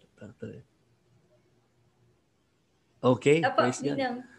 Alam mo, Sister Angel, isa yan sa regret ko na sana nag-asawa ako na mas maaga para may opportunity pa sa dagdag na anak. No? Hindi, mahirap na talaga pag later years na. Idadagdag ko na pala sa ano ko po. Sige, idadagdag ko na po sa listahan ko ng influential sa Mami Ching. Ayan, Mami Ching. Isa na ako. Amen. Kasi sa totoo dumadami na anak mo, Mami Ching. Napag-uusapan din namin ni Pastor Glenn yung buhay po ni na Mami Ching pati ni Pastor Philip, kasi si Pastor Glenn po ay galing din po sa church nila. So nasa Davao po siya. Diyan din po siya talaga hinubog ng Panginoon. Amen. Kasi nung college life ni Pastor, talagang madugo po. Amen. Pero nung nandiyan po siya, talagang hinubog po siya ng Panginoon sa Davao Church. So, Mami Ching, kung di mo lang alam, talagang isa ka sa hinahangaan namin. Yung church nyo, talagang tinitingala namin. So, sabi nga namin, Daddy, kung makita mo yung church ni na Pastor Philip, darating din yung time na magiging ganyan din yung family natin. So, talagang salamat sa Panginoon dahil may mga pastor's wife talaga na mga strong. So, thank you, Mami Ching. Thank you kay Nanay Beng. Thank you sa mama ko na kahit hindi siya pastor's wife, amen, yung trabaho ng mama ko talagang higit pa sa pastor's wife na pagtuturo sa akin. So, salamat sa Panginoon sa mga tao talaga pong ginagamit niya na patuloy pong nagiging kalakasan natin. So, love you, Mami Ching. Count me. Amen. Praise God. Praise the Lord. Excuse me. Sister Alexa, influential person in your life. Bukod sa family. Yes po, Pastor. Mahirap din po family kasi I'm surrounded also with my family na nandito din po sa ministry. Mm-mm. My parents, my in-laws, uncles and aunties. Kayo po, Pastor Dave and Ate Joy. So ang mame-mention ko lang po ay yung wives ng mga church leaders po natin. Mm-mm. Especially dito sa aming district na nila Ate Ninang Donabel Marimon. Yan, Ate Ninang. Oo. At saka isama ko na din po si Ma'am Gina Laksamana. Also po. Praise God. Also, hello po, Ma'am Gina. And also po, Tita Bobot Rios. Yan po. Yan. Oo, si Ninang talagang. Meron nga akong, gusto ko lang i-share to kasi nung nasa conference kami, first time ko talaga nakasama si Ninang saka si Ninong Rios, no? Nang talagang medyo matagal kasi lagi silang busy, mga kapatid. Pero I had the opportunity na maging talagang I took it upon myself. Kaya naman nila pero I took it upon myself na maging driver nila just to have an opportunity to rub shoulders. Nakita ko din yun, yung kanilang talagang heart sa Panginoon sa ministry. Pero natatawa ako kasi the feeling namin, sila yung guest namin. So, we invited them sa aming, sa suite namin, ano? And then, we wanted to cook for them. Pero, by the time the night is over, imbes na kami mag-alaga sa kanila, kami ang inalagaan ni Ninang Bobot. Imbes na kami ang mag-asikaso sa kanila, sila ang nag-asikaso sa amin. So, talagang nandun yung kanilang heart na to serve, mga kapatid. So, shout out din kung nanonood sila. Praise the Lord. Sister LJ, kaya Sister Bembe, marami kang role models, lalo na si Sister Lilis. Isa yan sa ating mga premier na mga elders, mga pastor's wife. Thank you po, Sister Glo, Lilis. Auntie ko yan. Go ahead, Sister LJ. Influential people in your life. Hindi ako maka-mention ng few kasi I am surrounded with so many. Yeah. Opo. Shout out sa aking PPC family, pastor's wife, like Ma'am Joir Cabalfin, ina-admire si Ma'am Joir. Sister Joir, God bless. Yes po, kasi yung pag-iwan niya sa kanyang profession dito sa Manila para po support yung kanyang husband sa Mindanao, sa palagay ko po ay hindi madali para sa kanya. Wow, yeah. Kasi knowing Ma'am Joir, knowing her na napaka-authoritative, alam niyo, powerful, napaka-dominant ng kanyang character, pero yung submission niya sa will ng Panginoon to support his husband ay napaka-admiring po talaga. Yeah. Completely new environment para sa kanya, no? Oo. Pero yes, sir. Pag naririnig ko yung kanyang mga testimony, wala siyang maintindihan. Yung unang dating niya sa iba yung language. Pero next pa rin siya. Kasi Tagalog talaga siya eh. Correct. Kailangan niya ma-bless kapag may nangangaral. Pero nagdidinig ko ngayon ha, nagbibisaya na. Ang galing na niya, pastor. Ang galing na niya, oo, ang galing na. Mas magaling na nga sa akin eh. Aba. Oo, mas magaling na sa akin magbisaya. Yeah. And also yung influences nila, Ma'am Mary Grace Alindayo, si Ma'am Irene, hindi man siya pastor's wife, pero yung kanyang wisdom. The wisdom is there. Oh, definitely. Yes, pagdating sa trabaho. Exposed ako sa Bible School, Pastor. Ang daming ministro doon. Yeah. Kaya hindi ako maka-mention ng few. Pero, Sister Amber. Ang pinaka po talaga, katulad ni Mami Chig. Yes, sir. Yes, sir. Sobra. Nakaka-admire yung ating mga missionaries na iiwanan yung kanilang comfort zone sa States. No? Para suportahan yung kanilang asawan, mag-mission sa ibang bansa ay nakaka-admire. Pero ang masasabi ko talaga, pinakamalaking impluwensya sa buhay ko, bukod sa aking parents, pastor, ay yung akin pong asawa. Looking back, pastor, siguro 5 years ago, bago kami magkakilala, hindi ako ganito. Hindi ako sociable, napaka-reserve kong tao, pastor. Hindi mo ako ma-approach. Pakiramdam ko ha. Sinasabi lang ng mga tao na, ay si Sister Love, nakaka-bless yan, humble yan. Pero sa totoo, kilala ko yung sarili ko, napakayabang ko, sama na ugali ko. Ganon, basta. Pero may pagka-introverted ka kasi kaya ganon. So parang minsan nami-misunderstand yun na parang aloof ka. Oo. Yes, sir. Yeah, introvert ka lang. Opo. Pero knowing yung nagkakilala kami ni Pastor Lon, Pastor, phlegmatic ako, super sanguine niya. Solid, sanguine. Oo, karamihan ng pastor ganun. Opposite pole sa track talaga. Very friendly, very vibrant. Yes, sir. Nung first time namin mag-meet, magkukwenta ba ako ng ganun? Oh, sige, maganda yan. Actually, may tanong nga rito. Sabi nung isa nagtanong, saan niyo nakilala si pastor? Mga ganong tanongan ang gusto daw niya, sabi niya. Ito po sila yung short version lang. O, summary na lang. Yes, sir. Nung nagkakilala kami ni Pastor Lone, bihira, Pastor, na maramdaman ko to sa lalaki. Kasi usually sa babae ko nararamdaman. yung mag-instant kayo, mag-click. Ah, okay. Yan, buti nilinaw mo kung ano yung sa babae mo nararamdaman. Ay, hindi. Hindi yun yung maging... Yung mabilis kang makapagpalagayan ng loob, ibig sabihin. Oh. Yes. Naramdaman ko to kay Sister Mavet Gamayo, naramdaman ko siya kay Sister Love Elsiama. Pero sa lalaki, hindi talaga. But the first time I've met Pastor Lone, it feels like we have known each other for so long. Ang corny man pakinggan, Pastor. Pero totoo yun. So parang nag-click agad yung personalities niyo. Yes. Pero ayun, Pastor. Dumating ang panahon, ayan, nagkakilala kami ng lubusan. After a year, nag-decide kami magpakasal. Nag-iba talaga ako.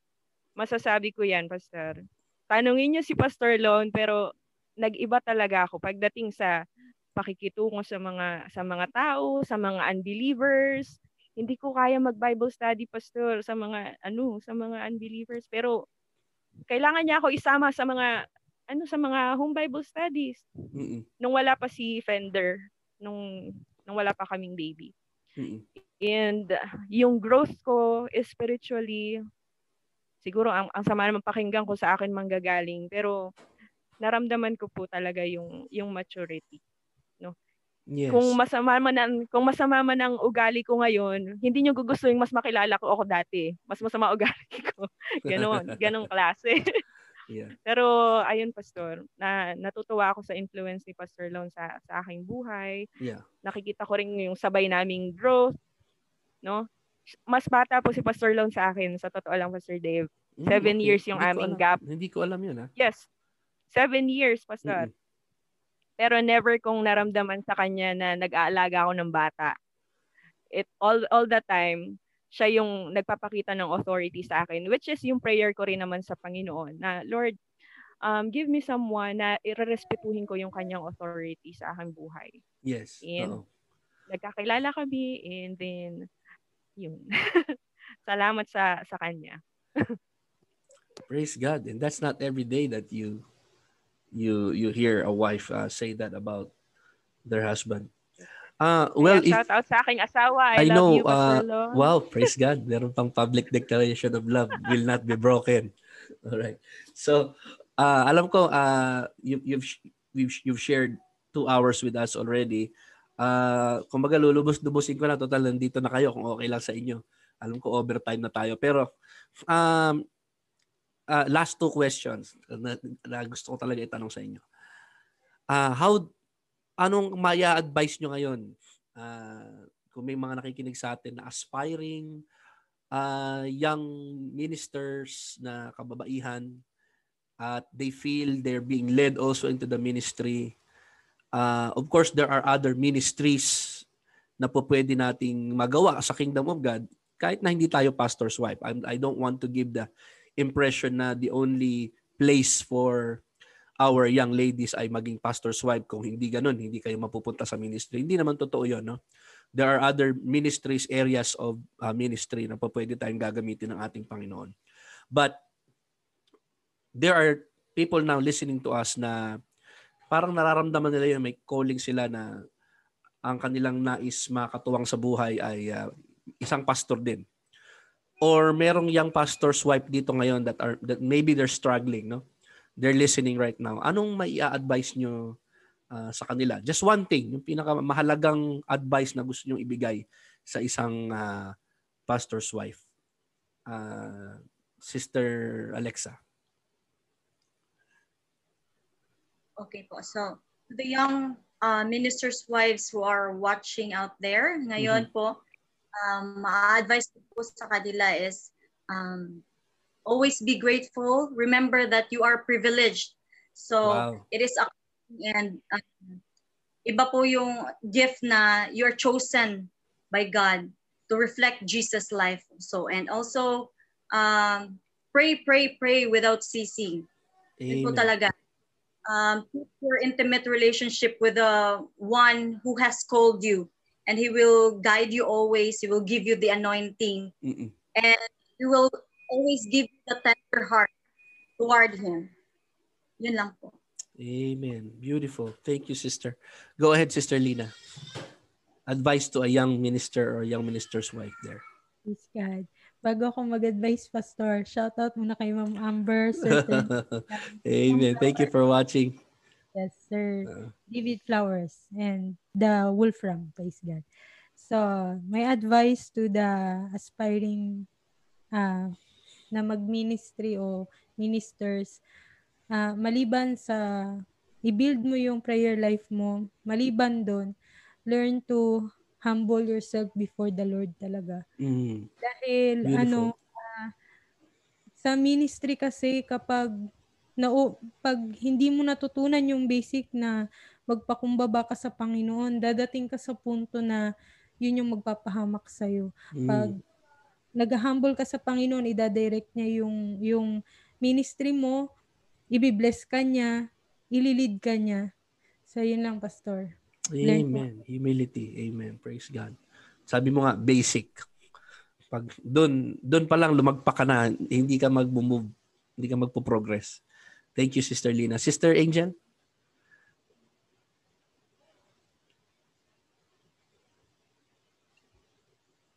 Okay, Sister Angel. Yeah, praise God. Yeah, okay. So, Ninong, gusto ko lang po i-share yung isa sa mga paborito kong awit na patuloy po nagpapalakas sa atin. Kung alam niyo po yung song na Held On, sabi sa song dito, sabi sa lyrics po dito, na sabi, bigyan mo naman kami ng mga ilang lines. Kasi yung chorus, chorus. Chorus. Held On po. Yes, oo. Kantahin ko po, Ninang. Oo, eh, sabi mo kanta yan eh. Ba't mo tinutula? Dapat kantahin mo.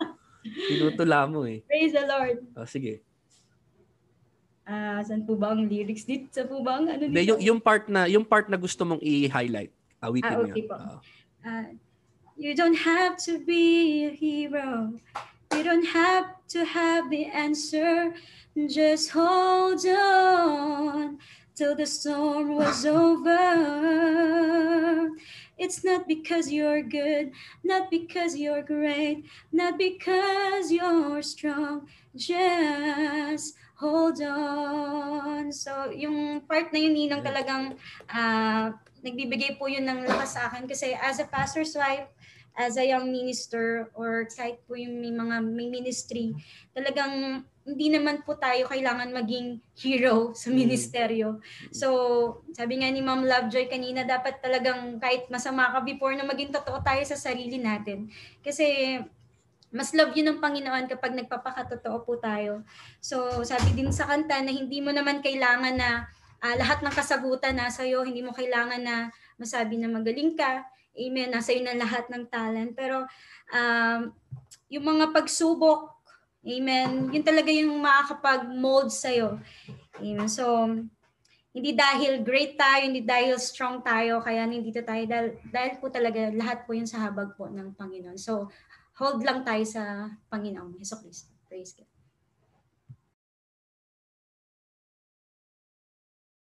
God. Praise God. Hallelujah. Mami Ching, parang nakita ko gusto mong dumuwit kanina.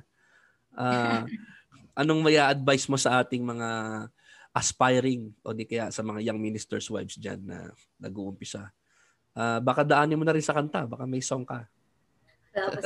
Wala. Okay, go ahead, Mami. Sige. Hello. Tuloy. Sister Michelle. Oo, sige. Thank you, Pastor. Okay. Sa lahat po ng pastor's wife, know that we are blessed. Ito po yung pinanghahawakan ko. Be the protection of your husband and your children. May narinig kasi ako ang mga kwento, Pastor, na minsan may pastor's wife na abang nagpe-preach yung pastor, yung pastor's wife naman nagsabi, hindi, totoo yan, huwag kayong maniwala dyan. So, along the way, yun yung medyo narinig ko mga kwento, may mga worst scenario na ganun. Mahirap kasi pag yung kalaban nasa loob, mas mahirap yun. Hindi na madali na may kalaban sa labas, pero mas mahirap kung sa loob mismo. Be the protection of your husband and your children. Your husband needs you. Your husband is not just your husband, he is a servant of God. He is your pastor. Trust your husband's decision. Catch his visions from God. Support him as if anything he desires is possible. It's God who will provide it anyway. So it may not be easy sometimes, but just be strong and be courageous because the Lord is with you. You are not perfect. No one is. Be yourself para hindi ka ma-choke sa ministry for being the person you're not. Laugh. Cry. Allow yourself to grow and always remember, love the people sincerely. Whoever will allow to be in your flock. And as you grow, help also the people grow in the knowledge and grace of our Lord Jesus Christ. Beautiful, beautiful. Mahirap nang dagdagan yon, talagang punong-puno. Thank you so much, Sister Michelle. LJ, go ahead. Sir, sa mga young people na nararamdaman sa kanilang puso na sila'y mag-aasawa ng pastor, develop a passionate kind of relationship talaga sa Panginoon. Kasi hindi mo magagawang mag-serve sa iyong asawa kung hindi mo mahal ang Diyos, hindi mo kayang mag-serve sa mga kapatiran kung hindi mo mamahalin muna ang Diyos, hindi ka makapag-serve sa kahit kanino. Kung hindi mo talaga unang mamahalin ng Panginoon. Huwag niyo naman po itong iti-take as negative na advice, pero never expect recognition from anybody dahil sa mga bagay na ginagawa mo. No, mag-fail ka, mag-expect ka na i-appreciate ka ng mga miyembro sa mga sacrifice na ginagawa mo kasi marami silang sacrifices na hindi nila makikita. Marami kang gagawin para sa iyong asawa, para sa church, para sa ministry na hindi talaga ma-recognize ng mga miyembro. But here is the thing. No, yung makita mo yung mga miyembro na minamahal yung iyong asawa ay napaka-fulfilling po. Praise God. Yung makita mo bilang pastor's wife na nirerespeto ang iyong asawa na iyong pastor din, sobrang nakaka-satisfy kasi reward yun para sa akin, pastor, ha. Na makita ko na yung mga miyembro ay hindi man in-adore yung si pastor pero yung respect at yung submission nila sa kanya, sobrang as a man of God, of course. Yes po. And ang ano lang natin, parang konsuelo natin sa ating sarili, hindi man tayo ma-recognize ng ng kung sino kasi minsan yung kahit yung sarili nating asawa, hindi mo maririnig yung appreciation, no? Minsan nane-neglect niya yung mga bagay na ginagawa mo, but it's all right. Yeah. Sa dami na ng ginagawa, minsan nakakaligtaan, no? Yes, pastor. Pero okay lang yun, yung mga bagay na hindi pinalakpakan ng tao, nakita naman ng Diyos, eh. Amen. No? Katulad po ng sinabi ni Apostle Paul sa Corinthian Church, be ye steadfast. Pastors' wives, be ye steadfast, be ye unmovable, always abounding in the work of the Lord. For as much as you know that your labor, our labor, will never be in vain sa ating Panginoon. Praise God. Yun ba yung, yun na rin ba yung life verse mo, Sister LJ? Sa ngayon, Pastor, yan na rin. Beautiful. Sa salamin, sinasabi ko yun sa sarili ko. Be ye steadfast, unmovable. Wonderful. Yes. Always abounding. Thank you, Sister LJ. Sister Lina, life verse. If any, life verse or verses sa Word of God. Praise God. So, ang life verse ko is Romans 8:28. Praise God. For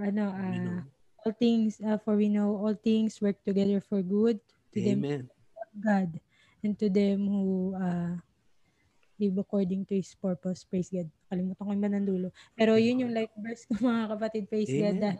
Praise God. Sa lahat ng kabutihan ng Panginoon, lahat ng paggawa niya, lahat ng pinagdaanan ko. Pastor Dave, Ate Joy, praise God. Alam niyo na yon. Praise God. Hindi ko at ng pamilya ko malalampasan ko anuman yon. Kung hindi dahil sa Panginoon, kundi namin naintindihan na ang lahat ng bagay ay kaloob ng ating Panginoon. Praise God. Amen. Thank you. Amen. Bam, life verse.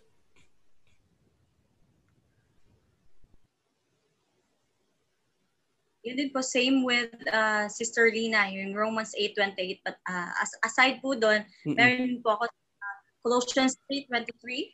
Whatever you do, work at it with all your heart as working for the Lord and not for men. Not as a man. Amen. Wonderful. Sister Angel, life verse. Deuteronomy 31:6, be strong and courageous, do not be afraid or terrified because of them, for the Lord your God goes with you, He will never leave you nor forsake you. Thank you po, Ninong. Wonderful. So welcome. Thank you, Angel. And excuse me, medyo lumalamig na dito sa part ko kaya makati na. So Sister Michelle, life verse, and then cap this all off as well, and I'd like to ask you to pray for us and also pray for our viewers after your life verse. Pareha kami ni Sister Lina at ni Sister Bem. Romans 8:28, and we know that all things work together for good to them that love God, to them who are the called according to His purpose. Not everything is good, but everything will work together for good. Amen. So, praise God. Dave, thank you po. Joy, thank you. Thank you po, Pastor's wife. Nandito ngayon, Sister Lina, Sister Bam, Sister Love Joy, thank you, Sister Lord. Angel. Pastor Dave, magpipray na po ba tayo? Sa lahat po lang let's go. Salamat po. Let's go to prayer.